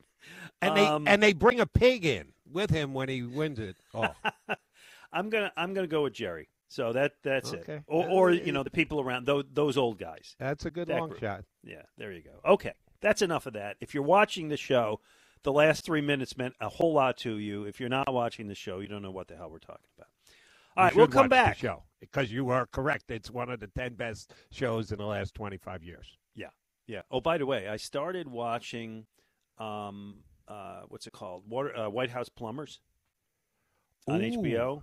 I have not, but I'm going to have to because now I know we got to get the break, but quickly. Um, if you are a Comcast customer, you can speak into your remote and say, hanging with Maddie. Because my daughter works for Comcast and she has been selected as an interviewer. They have individual interviews that you can just on demand for Yeah. major upcoming releases that will be on Comcast, either movies after the fact or television shows or the like.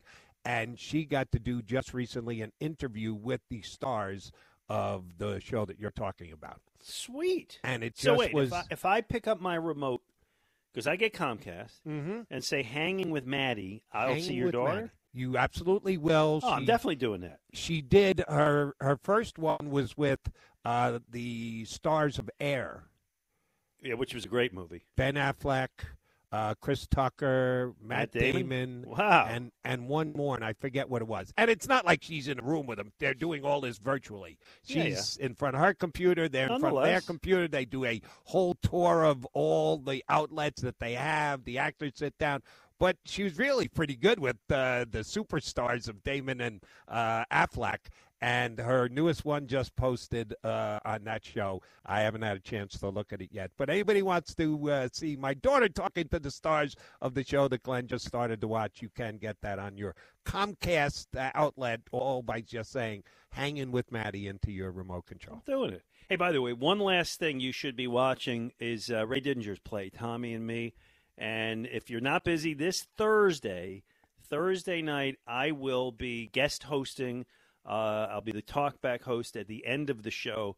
Ray's play Tommy and Me with a new cast starring um, the guy uh, Gordon Clapp, who used to- Medavoy. yeah, right. So who plays Tommy McDonald? It's at the Bucks County Playhouse in New Hope. I'll be there Thursday night. You can get tickets at buckscountyplayhouse.org. All right, coming back, uh, Jody and I will talk about the possibility of history coming up in the NBA. History I will not be rooting for. 215 592 9494. Jody McDonald, Glen Macnow on 94 WIP.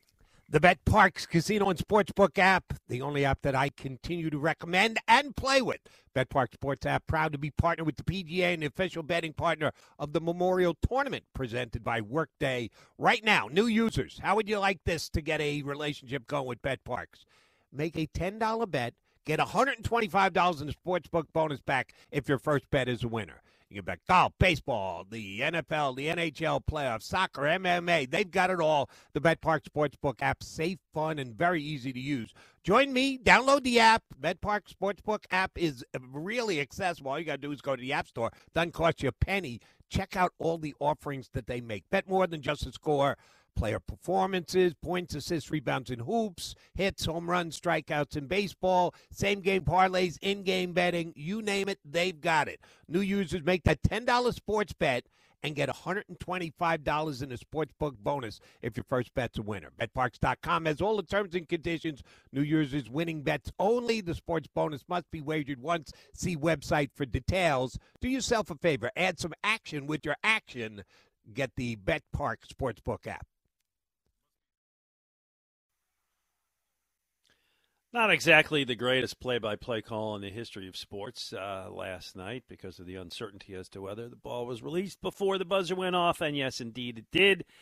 And uh, the Celtics win on an amazing play. Derrick, Derrick White, excuse me, um, throws the inbound pass in with less than three seconds to go, runs, positions himself for the offensive tip in, and gets it. And the Celtics win with 0.1 seconds on the clock. He's the hero.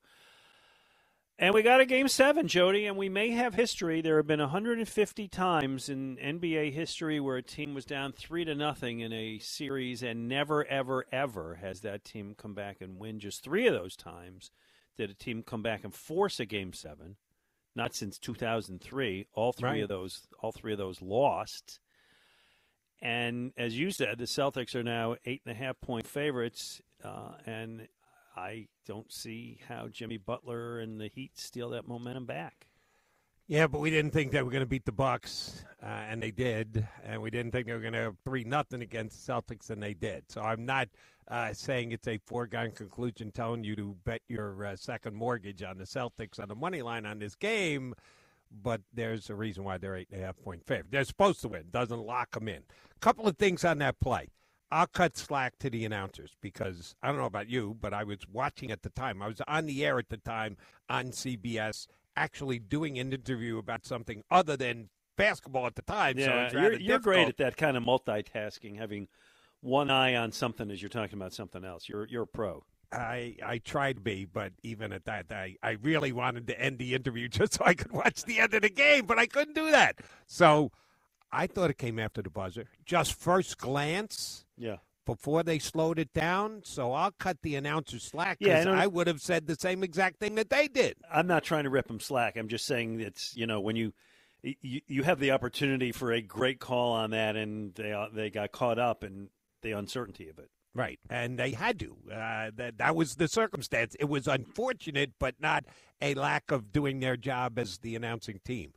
A couple other things. Number one, you mentioned White positioning himself for the offensive rebound. Not immediately. He threw the ball in bounds and then just kind of filtered to the corner. It looked like he thought he was going to get a return pass from Smart, who was well guarded on the play, and he was going to actually get the last shot, not Marcus Smart. As soon as he saw Smart was going to shoot it, then he made his way from the corner to the rim. It wasn't like he ran directly to the uh, basket to get the rebound. Oh, no, he thought he was going to get a pass back first because nobody was playing him. They were playing off the ball. They were trying to double. Uh, so his man wasn't anywhere close to him. He could have gotten a pass back and made a three. Instead, he went to the basket and put it back in one tenth of a second. Unbelievable uh, heads up and hustle play by him. But one other guy I want to give a nod to, and that's Marcus Smart. Uh, many moons ago, Mac, I was a player, and uh, basketball was my best sport, and I thought I was a pretty heady player. And you know me, uh, you, you, and I played. I was well into my 30s, so were you at the time, but I was still intense and play the right yeah, way yeah, yeah, understand yeah. the game. We're, we're playing against like some school faculty, and you're and you're like directing stuff around yes. the court. I had no idea what you were talking about. Yes. but that's yes. the way. I, I thought I had some very good coaches. I was a pretty heady player. So hey, you helped me achieve a 2.1 scoring average. In that, uh, there you go. Games, I'll yeah. take the due credit for that, whatever the hell that is. Um, but uh, Marcus Smart made the exact right play. On that, you got to grab it and shoot it so that you get with three seconds left. And remember, it was started at 2.1 and when butler got fouled they went to the review table and they spent about two and a half minutes there first to see if it was a foul then to see if his foot was behind the three point line so that he gets three foul shots and can actually give them the lead and also to set the clock they moved it from 2.1 or 2.2 to 3 and those eight tenths of a second came in very handy for the boston celtics. He knew marcus smart he had three seconds get the shot up and give your guys a chance at a tip. And damn it if it didn't go exactly that way. So there was a lot of credit to go on with one of the best endings in an NBA playoff game I've ever seen. Yeah, it really was. By the way, uh, speaking of which, speaking of uh, coming back from 3 0, it may be happening in the NHL uh, in the Western Conference Finals. The Stars were down 3 to nothing. They won their second straight yesterday night against the, the, the still the Golden Knights. It still sounds to me like it's out of a movie. Uh, and they get game six back in Dallas. Jamie Benn, who was suspended for the two games for that cheap shot, comes back. It's happened four times in the NHL. And the one, of course, we'll always remember is Flyers Bruins, the 3 0 3 0 Simon Gagne, Danny Briere series. And maybe, maybe it happens in the NHL too. That would be pretty, pretty exciting times. And pretty exciting times in those playoffs in which we can only sit and watch on TV.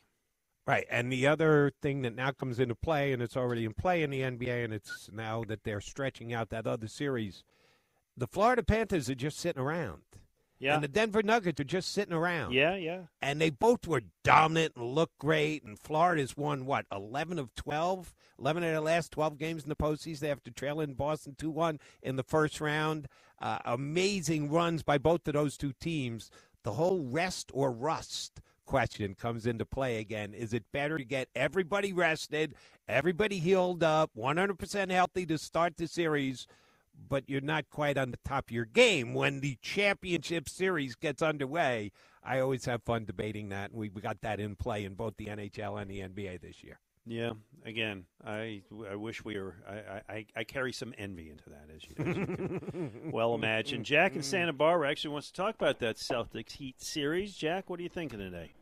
I do, but you said self promote, so I have to start there, Professor. Yes. Um, I'm I'm uh, post grad school. I'm writing two books, and when I finish, and and they're influenced by you allowing me to find my voice over 22 or so Well, years, I appreciate that. and and uh, I'll walk them into the town tap when I'm when I'm done, and and and give you my books. How's Oh, well, that? I, I will. I will gladly meet you to do that. Um, so yeah, let's talk Yeah. some basketball and a rule change. What do you think about that series? Okay, so the rule change that I want, uh, Mr. Basketball, is I want to go back to hand checking because I don't think there's enough defense in the game right now, and it, it's turning into a, you know, I'm shooting in the gym because nobody's playing defense. I can just step out to the three point line. So I want to see.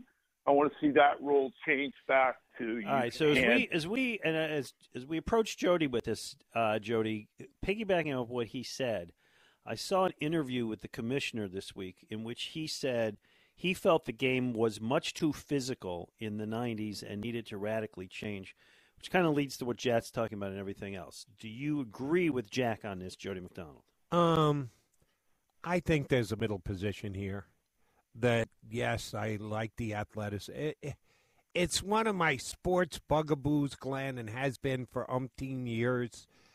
Everyone who and it's more of a basketball thing than anything else. Football's changed dramatically too, with the fact that you can't play defense in the secondary, five yards, you can't touch them. Everybody, Exactly. everybody's rules are always changing.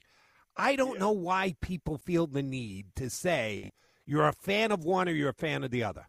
That the game no, is no, so no, much. I, um, um, yeah, I agree with you. I, I, I, I, I like the middle ground, Yep. but I think that, I think it needs to be modified a little bit. Where, uh, I mean, you got refs deciding games for you anyway, so it's like make it kind of like the NFL where it's a judgment thing, but it's not like completely hands off, okay?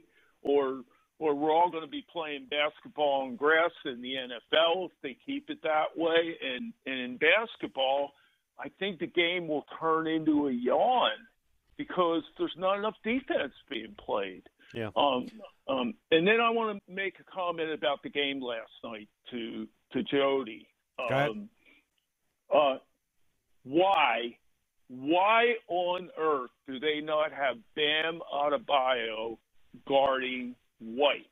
And I was waiting for Reggie to say the most dangerous guy right now is the guy taking the ball out. Okay, he, there's nobody guarding him. If you put Bam on him, you are dictating what they can do with that inbounds pass because they're going to probably try to go over the top Okay. or un- we got underneath we got to get to it, Jody and and Jack. Uh, always, as always, a pleasure to talk to you, Jody. What do you think?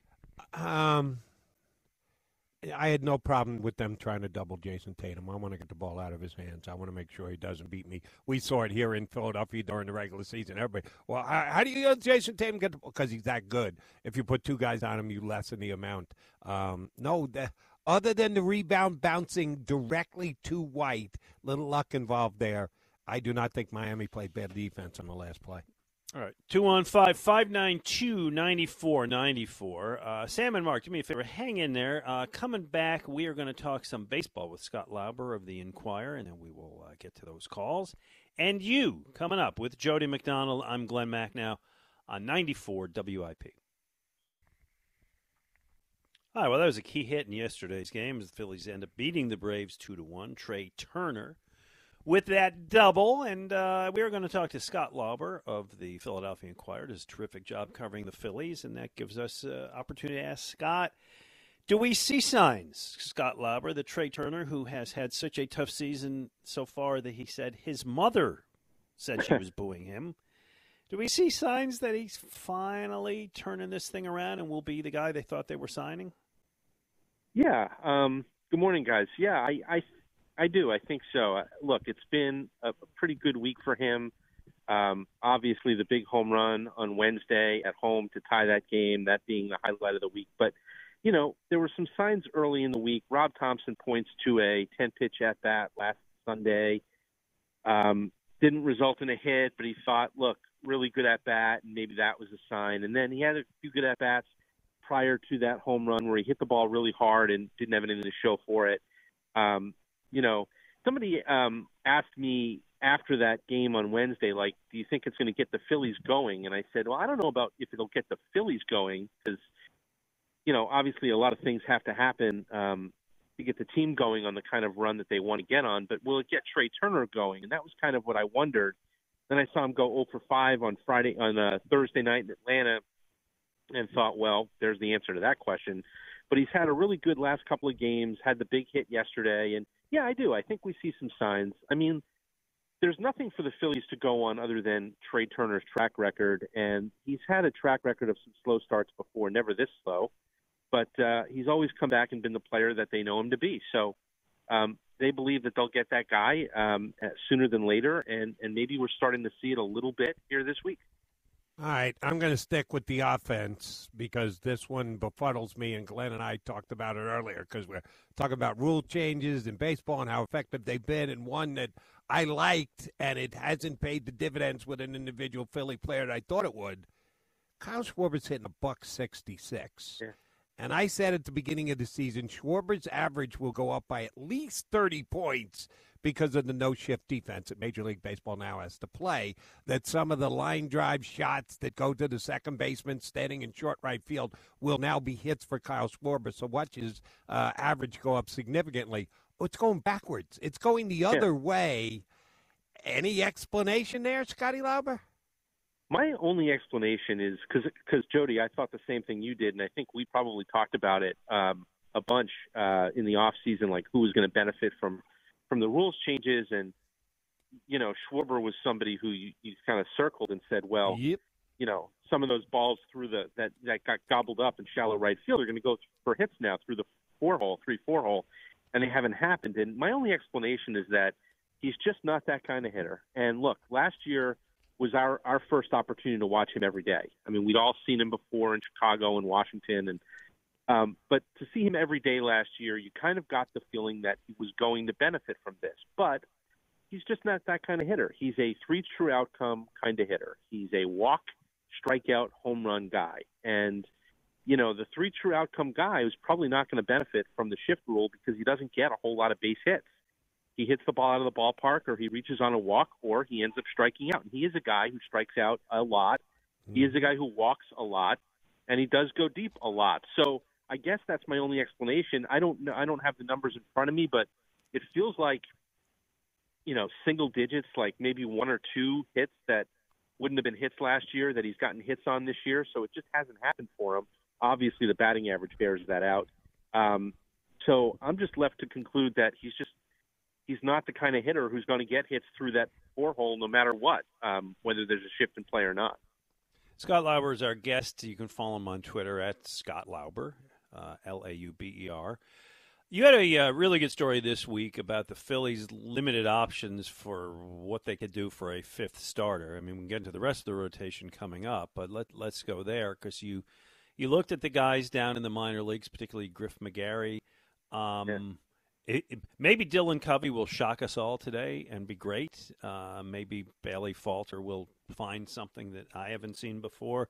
But the projected forward, as if the Phillies stay in contention, short of a trade, who can who can help? Where can it come from? Yeah, I mean, I kind of looked around the league, and and the Phillies are not alone. They're not the they're hardly the only team, right, that has a fifth starter issue. Um, they just they're in Atlanta, and the Braves have a fifth starter issue. I mean, on Thursday night they started I saw that yeah. uh, Dylan Dodd, and um, you know, uh, and then they started Shuster the other night. So they've got actually a four and five starter issue because they've had some injuries with Fried and and Wright. So look, the Phillies are not the only team that's got a fifth starter issue. The difference is that they don't have the reserves to go down and grab to fill that hole. Like the the Braves have issues. They can go get Dylan Dodd. They can go get Michael Soroka. They can go get some of their kids in AAA, and they've got a rich farm system that's that's high in upper level talent. The Dodgers have had issues. They can go get Bobby Miller. They can go get Gavin Stone. Um, you know, the Phillies don't really have that because McGarry began the season injured, and he's made three starts now for Reading. Uh, the last one was really good this week. I was told earlier in the week that he's going to stay at Reading for the for the foreseeable future, build him back up as a starter because he's only throwing like I think he threw 55 pitches or so in his last start. So they obviously still have a way to go to get him built up back again as a full strength starter.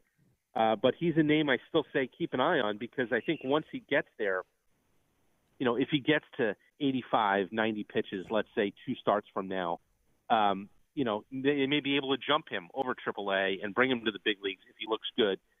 So I think keep an eye on him. Um, but there's really not much else there. I mean, Cristopher Sanchez has not had a good year. Michael Plassmeyer has not had a good year.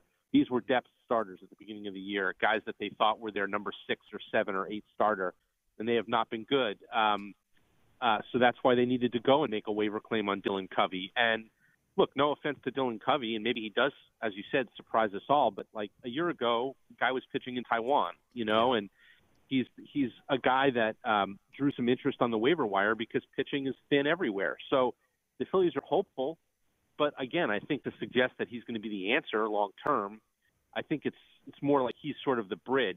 Yeah, so I agree. He's the bridge to get them to McGarry, or the and just bridge just real quick them- follow. No, Yeah. no, uh, you did not mention Andrew Painter, so we don't expect to see him anytime soon. No, no time soon. I mean, he's he's uh he threw what they call like a short bullpen, which is like from on the rubber or on the mound, I should say, but from 55 uh, from uh, from uh, uh, 55 feet, not 60 feet. So it's it's complicated, but it's sort of part of the process that they get to. So he's not off a mound from from 60 feet six inches yet. So it's going to be a while, and he's going to go on a minor league assignment, or I should say, pitch in the minor leagues before he uh, he comes to the big league. So I think if you're looking at probably sometime late July, early August at the earliest, I would imagine, and maybe even a little later than that. Let me ask you a McGarry follow up because the Phillies have shown with the way that they've handled uh, their fifth starter to start the season correctly, moving him to the bullpen where he's been real good. But when asked could they go back to him in the rotation, they've stood on. Listen, he only threw 44 innings last year. We're not going to overtax this guy, and uh, it's just not going to happen. Well, McGarry's uh, a couple of years in the minors, he's never thrown more than 82 innings. By the time they get him built up, he's going to be out of innings for the year because the Phillies seem to hold tight with this. We're not going to ask someone to do something they haven't done before. What what is McGarry going to be able to give him? He's looked good, but you tell me they're going slow on him. When they do say, "All right, now he's good enough for the big league," what's going to be left in the tank?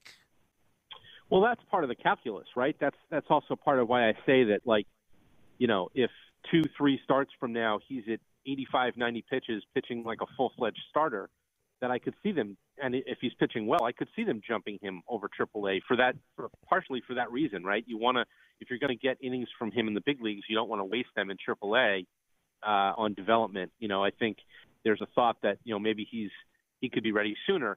Like the good thing about McGarry, I suppose, is that he didn't pitch. He missed April, so he didn't pitch in April, and now that he's building up, it's been what two innings, three innings. It's it's a short, you know, it's a short burst at a time to get him built up. So again, I don't have the numbers right in front of me, but I, I mean, I, I'm venture to guess he's pitched like maybe 15 innings so Not far even. this year. So, yeah, he's, so he's under that. He's ten. yeah, 10. So he's got a, a way to go before he gets to whatever the number is going to be. And and you know, generally the rule of thumb is a 30% increase year over year is considered a safe increase. So if he threw 80 innings last year, 30% of that, you know, he's he was going to be up around or over 100 innings this year. So there should be a little bit of runway there to get him to the big leagues with with innings. Uh, you know, for that matter, you know, for this season at least, maybe the painter issues are a blessing in disguise as well because you know we talked about this in spring you know in spring training before he got hurt that he wasn't going to be able it was going to be hard to see him start the season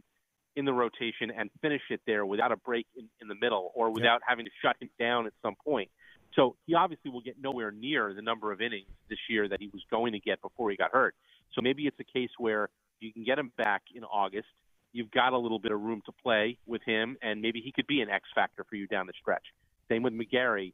Um, maybe he could be an X factor for you from like let's say July 4th on, um, if he pitches well and gets built up. Scott, good stuff. So before we let you go, we've been uh, kind of having a theme today on what rule changes you would make if you were in charge of everything. Baseball Mm. made a slew of them going into this year.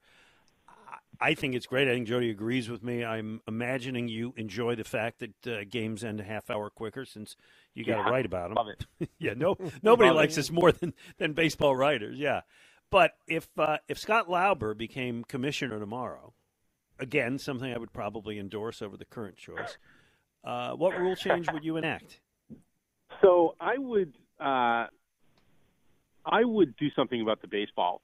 To be honest with you, um, I think this is the big one of the biggest problems with the game right now is that um, the baseball has changed, and this is just over the last few years.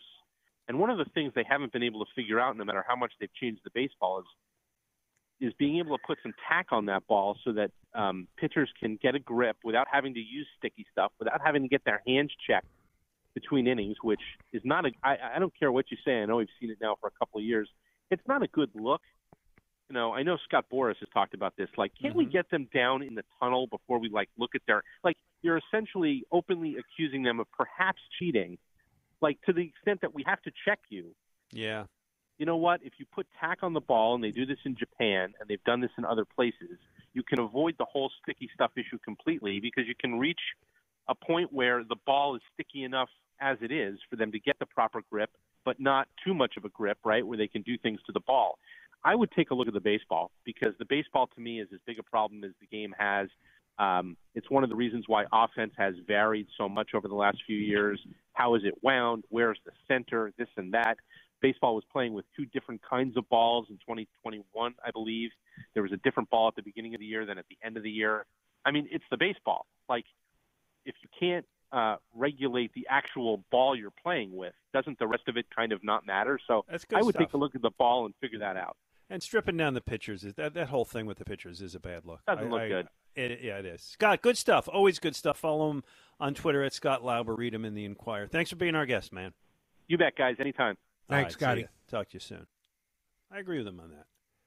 It's just it's a weird thing. A pitcher leaves and they check his hands and stuff and so on. And like, yeah, just put it on the ball, leave it there.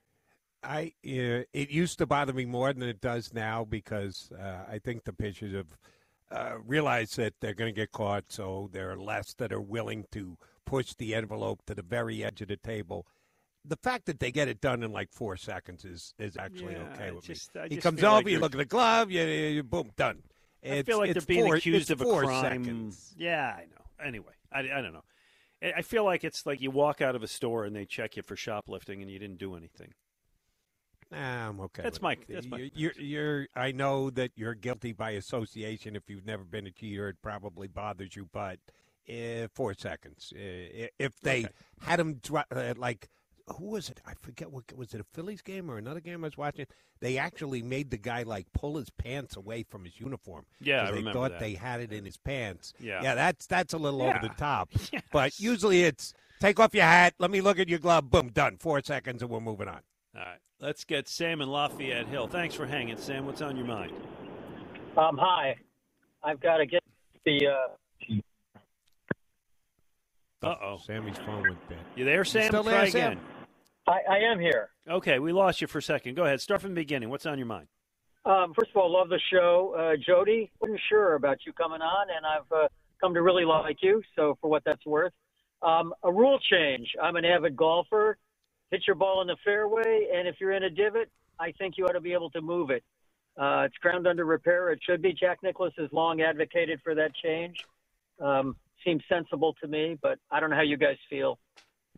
I'm for anything that makes golf easier And quicker. Yeah. and quicker. So yes, you got Yeah, Sam. You got my vote. Okay. All right. On the Sixers, um, you know, I'm sorry. You know, people are going to disagree with me. I know. I'm a Doc Rivers fan. After Popovich, he's got the best record regular season, playoff in terms of uh, games won. I think he's a cerebral coach. He can't take the shots. He can tell Harden to in Game Six to throw the ball to Embiid in the last four minutes. He can't make him do it. Um, I just think uh, you know that wasn't the problem. And when I compare the possible candidates for Doc, I, I'm not sure we're going to do better. Okay. I mean, I don't know what to tell you. The ship sailed, so Yeah, well, I know. you're but- waving goodbye to it. But uh, you, Yeah. I'm, I'm glad you got it off your chest. I Well, like you, you think there's somebody who's going to do better than Doc that we're going to hire?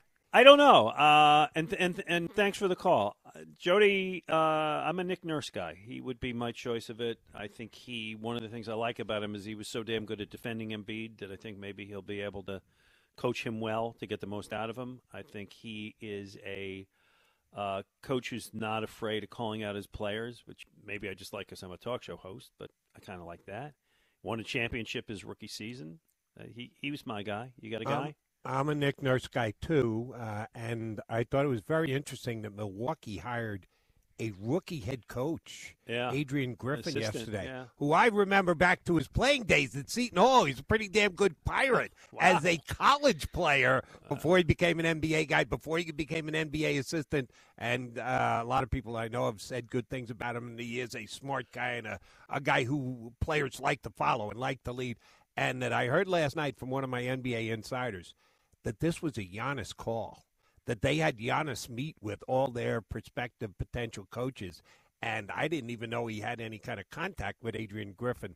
Uh, so that he, that's a key reason why he got the job. But I was a little surprised that Milwaukee, on the cusp of being an NBA contender, shoot, they won the title two years ago. Going with a rookie coach was Yeah, a little nervy. That surprised me. It's a good point. And oh, by the way, Mac, I, I just wondering, have I not been doing this for a while? Our caller said, I think he- didn't know he- I- about you, Jody. I think he might have inferred you or implied you and I working together again. Oh, we only did that seven I and a half years Well, together. I, but I, I, I can't. I, I like this golf answer. That's all I can tell you. Let's get Mark and Lansdale. You're on with Jody and Glen. Hey, Mark. Hey, uh, Jody, stick with it. Young Buck, I, th- I think you got the chops you might make. Thanks, day. buddy. I appreciate the future confidence you have in me. Thank There you you very go. much. Um, my sports rule change come up in a second. Just real quick, uh, Trea Turner, uh, he's got to step it up a little bit. Okay, he isn't the big guy who is coming in with all the pressure to save the team. Okay, he's meant to be a good cog in the wheel, um, and uh, to me, he should be picking it up a little bit more. Um, so. Nobody's going to argue that. No. Yeah. Uh, my sports rule change. I used to like hockey a lot more than I do now. Uh, I still feel like it should be two points for a win, nothing for a loss. But with the Yeah. overtime, they decided to give to me the nearest thing to a participation trophy in professional sports, which is eh, if you go to overtime, instead of, hey, it's overtime, it's exciting, it's winner take all, you know, the two points, loser gets nothing, uh, you get a point for trying. Yeah. I, I hear you. Uh, that's I'd that's say it's either either go back to, you know, two points for a win, nothing for a loss, or soccer actually has it right, I think, which is three points for a win. And if you have a, a, a you know an overtime win, yeah, you're only going to get two points, and if an overtime loss, maybe Well, now you you're get getting a little now. Now I would not agree with that because now it's getting a little confusing and complex, and I'm I'm not there.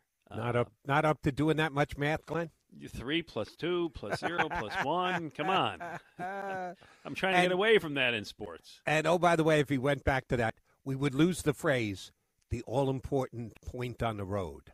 Uh, I it, it, it first came to fruition when yes, they started awarding points for just getting to overtime. But the I've loved that phrase forever. Got to get that all-important point on the road, even if you're losing it. It makes you feel better about a game that you've lost or blown. Hey, but at least we got the all-important point on the road.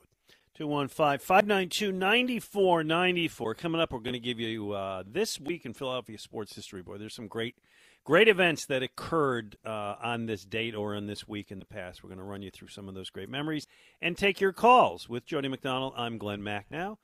Hey, you tired of dealing with those old, inefficient windows in your house? Maybe it's time to go Guida. How about that drafty, beat up looking entry door? Man, you've painted over that thing so many times. Look, go Guida. If you need added protection from the elements with the new storm door, go Guida. What about that sliding patio door, the garage door you've been meaning to replace? Go Guida. Whatever your home improvement needs are, I suggest you go Guida with the great people at Guida Door and Window.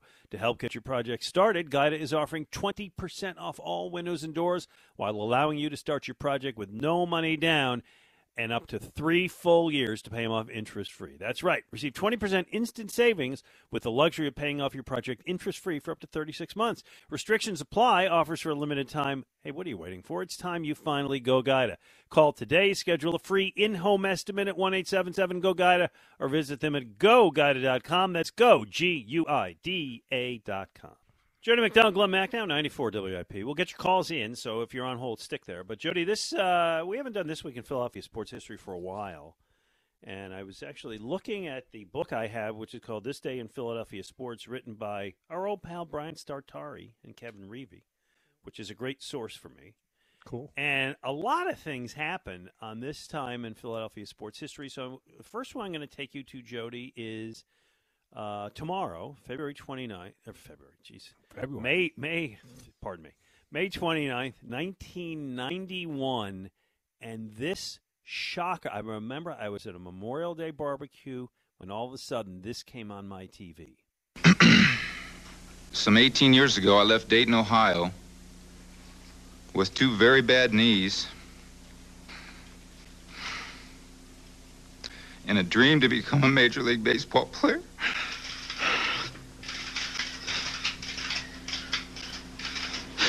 I thank God that the dream came true. 18 years with the franchise, greatest player in the history of the franchise, greatest third baseman in the history of the sport. Realized he did not have it anymore. I think he had made an error to you know, out in San Diego, and he just said, "I'm done." Uh, he took some heat because of the crying, but man, uh, you know, you show emotion, and it was it was a moving moment. You remember that one? I do, and yeah, I was a newbie in Philadelphia at the time, and I took heat too because I defended Mike uh, Schmidt uh, tremendously because the two guys when uh, the Phillies were uh, first becoming a major factor in Major League Baseball were Schmidt and Carlton, right? Those were the two guys. Uh, they had a Yeah. lot of other great players, but the two Hall of Famers who Yeah, were great, making yeah. the Phillies relevant were Schmidt and Carlton. And Steve Carlton pitching for the San Francisco Giants and the Cleveland Indians and Sox, the Minnesota Twins and the Chicago White Sox, and he's relegated to being a long reliever. I thought that was just sad. Steve Carlton had to be lefty. He had to be a dominant pitcher. And uh, hey, I'm not going to judge anybody else.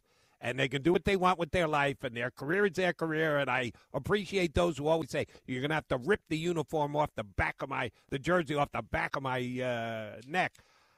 But that I just I had such a tough time watching those type games. Mike Schmidt knew he didn't have any more. Yeah, said, he- "I got to go." Right, I can't do it. I'm done. I agree. All right, Jody. Also, as of tomorrow, on this date, May 29th, tomorrow, 2010.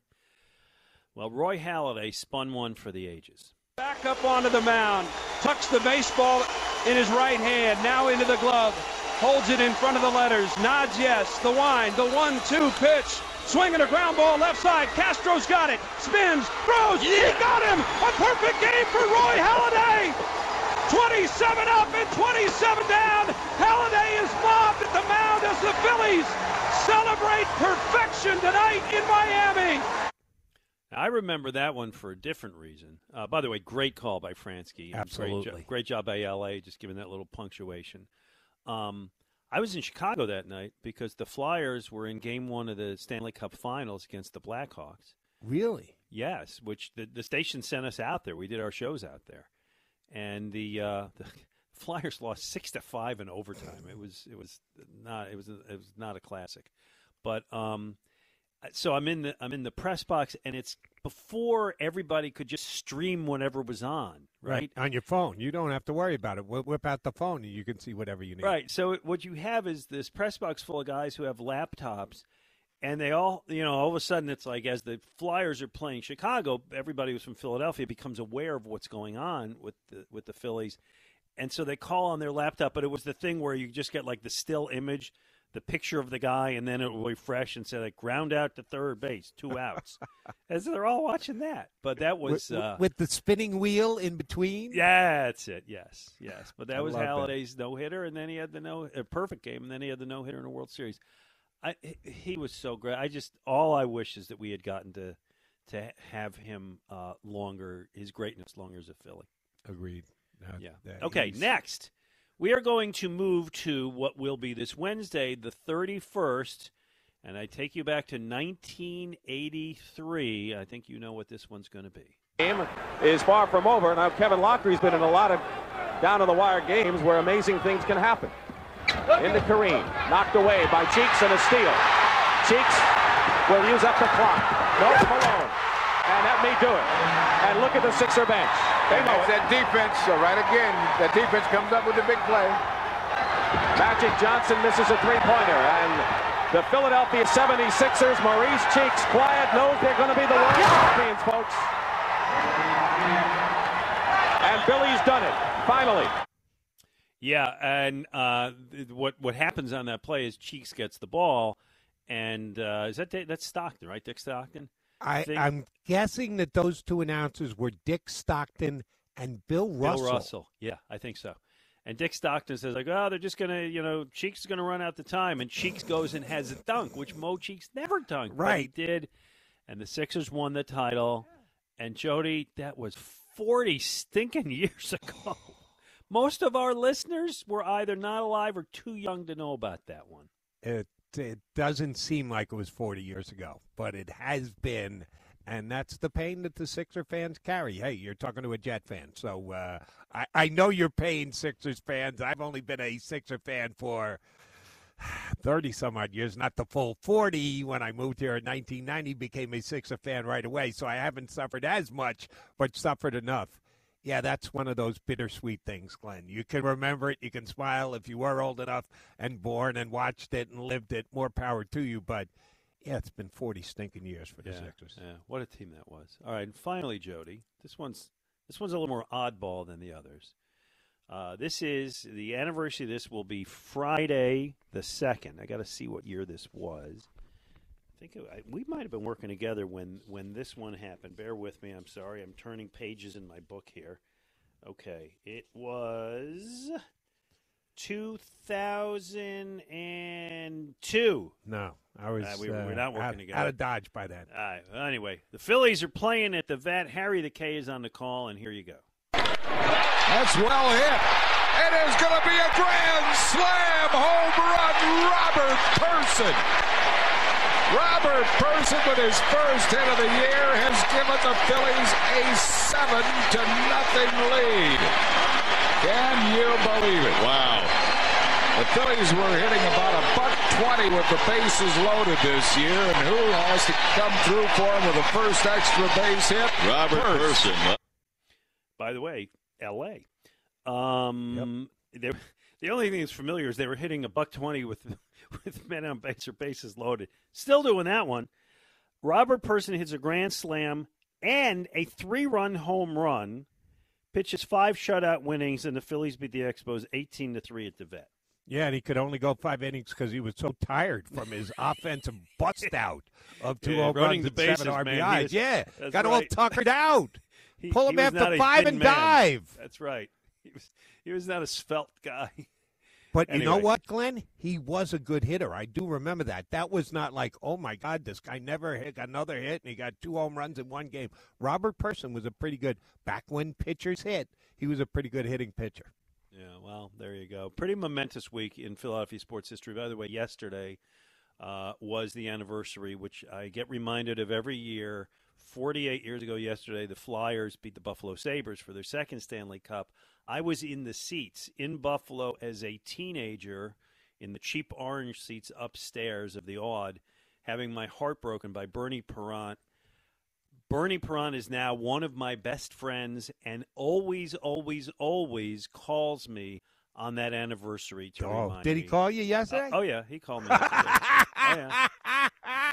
He always uh, and he always Oh, like you gotta he love always, Birdie. He gives me like the sarcastic apology. Like, I'm so sorry So I broke your heart. Yeah, yeah, yeah, yeah. Yeah, he called me yesterday. Can you hear the laughter in his voice as he says I- that the to you? smile, the crinkle of the smile is definitely Oh, in that- that's in that funny. conversation. Anyway, all right, let's get to Mike in in San Antonio, Texas. Mike, what uh, what possesses you to call from that far away? Well, I've been listening to you guys a long time. I was sitting on my couch listening to you guys in 1991 when that Mike Schmidt stuff came through. You guys bring out great nostalgia. So I love you guys. Uh, Jody, I'd love to hear your thoughts on uh, Trea Turner and maybe a lineup change. I think a guy like that is so hyper and thin and fast. He needs to be in the leadoff spot and just let him go like they let Schwarber go last year. What are your thoughts on the lineup affecting his play? Well, first, second, not that big a deal. Um, first is first and second, second. But if you're batting at the top of the lineup, it's pretty damn close. And if uh, on a particular day in a particular matchup, right-handed pitcher, you're going to put Stott up top. I, I can't really complain about it. Um, no, if if you're just trying to jumpstart Turner, I drop him down in the lineup. Now he's picked it up this week, so I don't think any changes are in the offing. But if he goes into another prolonged slump, instead I would drop him down rather than move him back up to one. Well, they, did that with Sch- Schwarber this year, but um, yeah, I, I just think that they set up the plan this year for him to, to start there, and now Harper's back. I just would love to get your two best hitters long term. The data says the two best hitters, Harper and Turner, at the front, and make those pitchers, the other team's pitchers, see them the most. I There is think that, uh, the most. and, and thank you, Mike. I appreciate the call. There is that change of philosophy in baseball in the recent years, Jody. And again, it's analytics driven, which doesn't mean it's right or it's wrong. That your best hitter should bat number two, which I'm fine with with uh, Bryce Harper batting number two. Uh, yeah, I don't necessarily agree with that. I think that your best hit. Now, how do you define your best hitter? Oh, highest combination of of uh, on base and slugging. OPS, I would guess. OPS, your best OPS guy should be number two. And no, I'd still rather have my best OPS guy be my third hitter. If to get the first two guys on a guy, you knock it out, it's a three-run homer instead of a two-run homer. So uh, I, I, this is an analytically based decision. I would, while while I see the merit of it, I would not be strict and hard in following it. I would move it down by one. I still think the number three spot in the lineup is the most important spot. All right, let's get Robert in Germantown up here. Robert, you want to talk a little Flyers, a little rule change? Yes, guys. Uh, by the way, I was just by your brewery, just by accident. I was checking out a little Brazilian bakery in Conshohocken. I know that bakery. That bakery is great, and their products taste tremendous when paired with a nice IPA. There you go. yeah, I saw it sitting there. And I said, you know, I got to check out your place sometime. I never have. I apologize Please do. for that. Please do. I consider it done. Um, hockey, there's a kid from Winnipeg that they could get at seven, but people are complaining he's only five foot nine. He's only like just turned 18. But who cares if he's like five foot nine? I remember watching a five foot nine guy called Yvan Cournoyer tear up the league. I think he was about five seven, by the way, uh, and that was a, that was a long time ago. But yeah, if a guy is a very very special talent, he can overcome size. Um, you know, I can't speak to a prospect's abilities, but yeah, I, I, I support the short guy. And oh, by the way, I, I didn't hear it, but I heard that uh, Glen Macnow and Mike Sielski had Danny Briere on as Yeah. the general manager the Flyer Yeah. yesterday. And if I'm not too mistaken, Danny Briere isn't quite six foot four. That's so if the new general manager has any say about it, I don't think they will pass on a guy solely because he's only five foot nine. Tremendous point, Jody. Tremendous point. Robert, what's the rule change you would like? You know, forever, guys. I think we should go with the college rule and let them have one foot in bounds when they catch a football.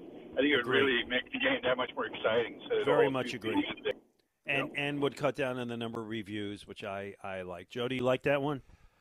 I'm okay with that. You know, they changed the rule in college for this upcoming season. It kind of slid under the radar because it's off season and people aren't paying attention, and this isn't a big college football area. But they're not going to have the stoppage of the clock on first downs going forward. Yes, in college football good. this year. Good. So, game college games won't take six hours. Yeah, exactly. Robert, I like it. That's a very good rule change suggestion. Could yet win the prize, which we are giving out, which is tickets to my charity event, which is coming up June 8th at Puddler's Kitchen and Tap uh, in Bridgeport. Franzke and LA beer. I'll tell you in the next segment, but uh, we'll we'll give you the details of that. But that that is a contender. All right, we're gonna we're gonna take a quick break. Come back, squeeze a couple calls in. Talk to our producer Dan Wilson. Find out what we forgot to talk about. We'll hand it over to Al Morganti, Rob Ellis. Like that pairing. Ooh, and I got a I got an Al Morganti point when we come back. Love to hear that. All coming up on 94 WIP.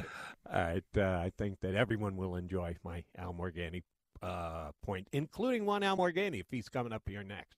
Uh, hey, the BetParx Casino and Sportsbook app is the only app I continue to recommend and play with on altogether too frequent a basis.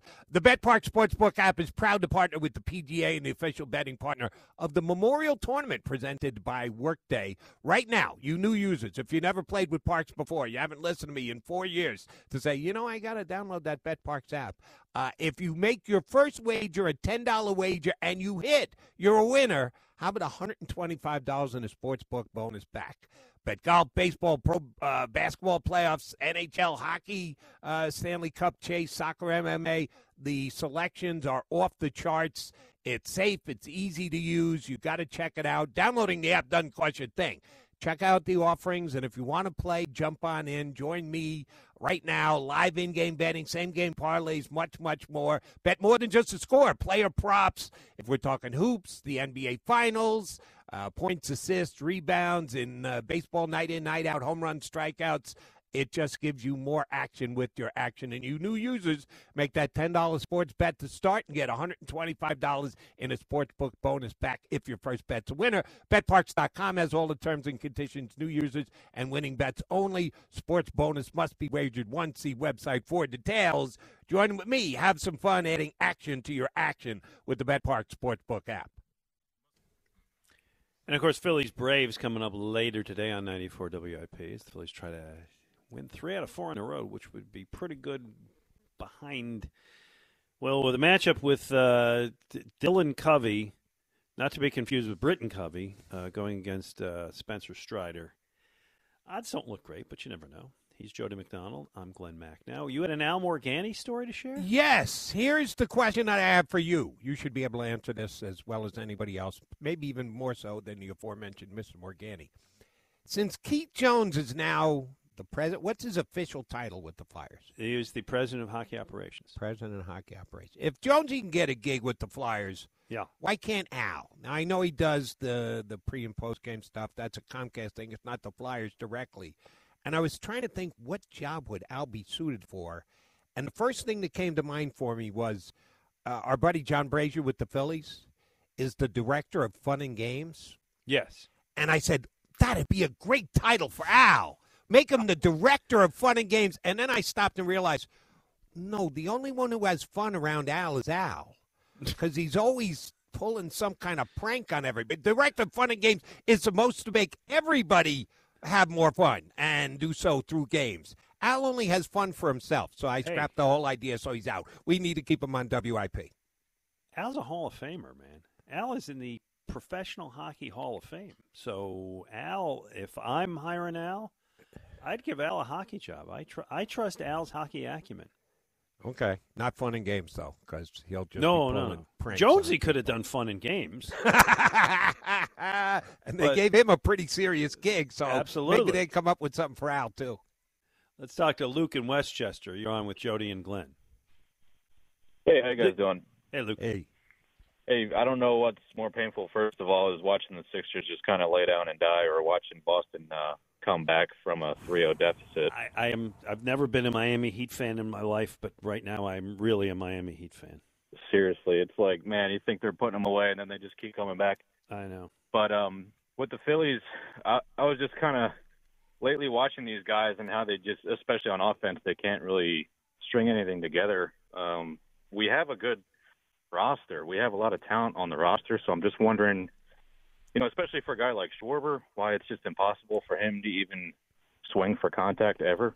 It's either a strikeout or a home run, and right now it's pretty much just strikeout.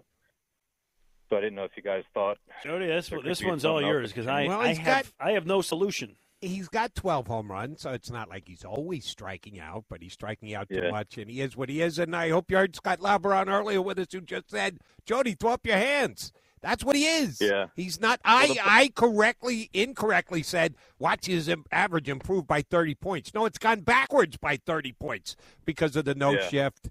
That's just Schwarber. You take him for what he is. If you don't like it, can't have that kind of player on your team, all right, then trade him. Move off him. But he is the player that he is. He's a career I guess- 229 hitter, which is you know pretty pretty damn low. Uh, at this I point, guess more so I'm just kind of- 229 would be more than we could ask for. Yeah. Yeah, I guess more so. I'm just kind of worried that with such a good roster, we can't really seem to string some wins together and actually show that we can compete well. Um, being in fourth place in the division is just it, it doesn't seem to It's, fit. it's you know? unacceptable. I hear you. What's your rule change?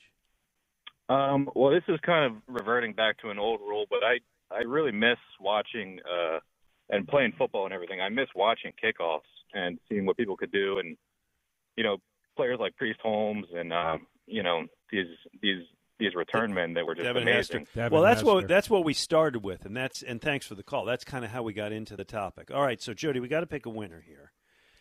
I wrote down the ones that I that I liked the best. If there's any I missed that you liked, let me know. Um, Sam and Lafayette Hill talked about the golf divot, which basically makes it faster and easier. Um, Robert in Germantown had the one foot in in the NFL in receptions, which I would thoroughly agree with.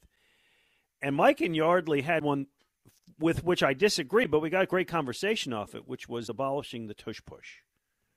So I'll let you pick the winner. Well, you know, I'm a abolish the tush push guy, but I won't take that because that's too easy. Um, yeah, I, the I, I'm torn about the one foot, two foot because the two foot toe tap is great, Mhm. and the fact that you have to have the skill to get both feet down, I don't know if it would be lessened by only making it one foot. I feared that it would. So by process of elimination, I'm going with the first one you said. Um, the tush push or the No, golf. that was the last one you said. The golf. The one. golf, yes, golf. The golf one. Sam Yes. In Lafayette Hill is the winner. Congratulations to you. So here's the deal, Sam. Uh, you win a pair of tickets to uh, my charity event, which is June 8th, Puddler's Kitchen and Tap in Conshohocken, not in Conshohocken, in Bridgeport, from 6 to 9 p.m. It's Conshohocken Brewing Company. Uh, it's you can uh, it- it's the release party for Franzke in L.A. Bedlam at the Bank Golden Ale. Uh, all the money goes to the Philadelphia Youth Sports Collaborative, which is a terrific charity. Uh, Twenty dollars gets anybody in that night, and it is going to be open. You don't have to get tickets in advance. You can show up that night. Twenty dollars gets you in. Plus, that gives you the buffet. Uh, then you buy a lot of beer. There's going to be a book signing. There's going to be auction items. Uh, re- uh, Jo- Jody, are you going to be able to make it that night? Well, as of right now, the answer is yes. Okay. You know, my schedule Beautiful. needs to stay flexible, Yeah. but I am making every effort to staying available that night. There you go, Jody. You can come and drink beers with Jody McDonald. Um, uh, Franzke in L.A. will be there, of course. Bernie Parent, Joe Conklin. We're going to have a nice, nice group of people out there that night, uh, and a lot of fun. And again, it all goes to a terrific charity. That You know who Ju- I'm look. You know who I'm looking to hang with? Who? Tyler Kepner. Yeah, New York he Times. said he's coming. I Yeah, haven't oh, yeah, seen Tyler. Kepner in, in years, but he when I put him on my national show a couple of weeks ago, he goes, "And Jody, we're going to be hanging out at Macnow's." I said, "Oh, you're kidding? You're coming?" So Tyler Kepner, one of the best baseball writers in the country, will be there as well. Great guy, and we hope we see other people there. All right, let us find out what we forgot to talk about with our producer Dan Wilson, who had a rule change that we didn't get to. Dan. Yeah, so I, I have a few that I was going to actually rattle off you guys that were not mentioned. Uh, just you can give a quick yay or nay whether you agree. So the one I was talking to you about, Glen, uh, the touchback rule, specifically when someone fumbles out of the end zone. If the guy is at the one yard line and the ball goes out of the back of the end zone, that it's not a turnover to the other team at the It's one, twenty. it, it's one of my biggest ones, which is the offense is carrying the ball, the guy fumbles, and the go, ball goes to the other team. It just seems I disagree with it. I I thoroughly think you are correct. I agree with you. As do I. Uh, another quick one. I someone called in and told me they were going to say this, but I think they dropped off. So correct me if I'm wrong. Uh, the NFL overtime rule. Everyone kind of has quick uh, ways that they want to fix it. My solution. I think they've inched closer to a solution. A few years ago, you had that Chiefs Bills game in the playoffs are now Only in the playoffs, both teams have to have the ball, even if it's a touchdown. In the regular season, you can still win on a touchdown. I think college overtime, that format has it correct. In the NFL, I would start it at the 50 or something along those lines. But I kind of like the baseball top and bottom thing better than anything the NFL's ever had in an overtime. Now I'm not as motivated to change overtime as everybody else. I think Uh, it's and perfectly nor am fine. I. No, I'm with you, Jody. All right, and then a few quick other ones. Uh, I always thought the play clock in the NFL was poorly uh, enforced. There should be a buzzer in every NFL stadium to enforce that better. Uh, I'm in favor of the electronic strike zone. I think if you're going to have it on screen on TV, I think we kind of blew it out of the water. Everyone can see when a pitch is outside or in the zone. Uh, and then the last thing with baseball is the schedule. I the series with the Atlanta Braves. It should not take this long for the Phillies to like get a, a divisional opponent on the road. Uh, I know some people like that they're playing every team this year. Uh, I actually miss the fact that they haven't gone to Atlanta yet, or they haven't gone to New York until this week. Not a rule change, but a legitimate gripe. I guess if I was commissioner, it's something I would change. Yeah, is the I way we got you. framed it. Um, and that brings me to uh, my second thing that we forgot to talk about, and this was a stat uh, courtesy of Corey Seidman. He tweeted it from NBC Sports Philadelphia yesterday that I would not have necessarily known off the top of my head. So, including last year's division series, uh, the Phillies and Braves in their last now 77 games. The Phillies actually have a winning record against them, 39 and 38. It feels like they get killed every time they go down there. But dating back to the final series of 2018, the Phillies have actually, by a game now, gotten the better end of the Braves. I don't know if I'm the only one who like wouldn't have believed that until I read it. Well, I remember last year. Didn't they start off really? No, they got crushed against them. I don't know. Uh, but would you say 39 and 38? They're now 39 and 38 in their last 77 against Atlanta. You, got to win today then to stay above Exactly, to stay above 500. There you go. Uh, so, Dylan Covey, no pressure. No, no pressure at all. Uh, we were talking about the you know the Heat might blow this 3-0 lead. Uh, Vegas is halfway to blowing it too. By the way, they were up 3-0, and Dallas has now made it 3-2. Do we have any thoughts on this series? Well, we we actually did talk about that. We a little did, bit we did. Yeah, we did. That's, that's that's fine. We did. Um, I don't I don't give Dallas the same chance as the Sixers, but I'm I'm amazingly a, a sentence I've never said in my life, Jody. I am rooting for Dallas. Oh, yeah, I never heard you say that. Ever. Ever. Yeah. In Yeah. any facet of It's life at hockey. any at any time you've never said, I'm rooting for Dallas. I've never heard you utter those words. And my, my final thing is uh, a little throwback to Burnergate with the Sixers. Did you guys see Eric Lewis, NBA official, uh, accused of having a burner? And the NBA has another burner gate on their hands. Right, but they haven't said what was on the burner. They just said he had a burner Twitter account. Well, is there anything that affects? Uh, is he putting out uh, uh, any uh, pornography? I, I, until I know what's on the burner account, I'm not going to come down on the guy. Oh my God, the NBA is falling apart at the seams. There you go, because porno would be entirely acceptable. Correct. Uh, Jody, a pleasure as always. Uh, I will talk to you soon. I Dan think Wilson- next Sunday, right? Uh, Phillies Are we on the next Sunday? I, I forget. I, I, I don't I remember. think you it. and I next Sunday. Okay, yeah. By the way, Phillies are in D.C. You should be. Then we Yep. will be together next Sunday. There we go. We, we don't work. The, uh, home home Philly Sundays take off. Uh, Al Morganti, Rob Ellis coming up. Stay tuned for those guys. See you next week on 94 WIP.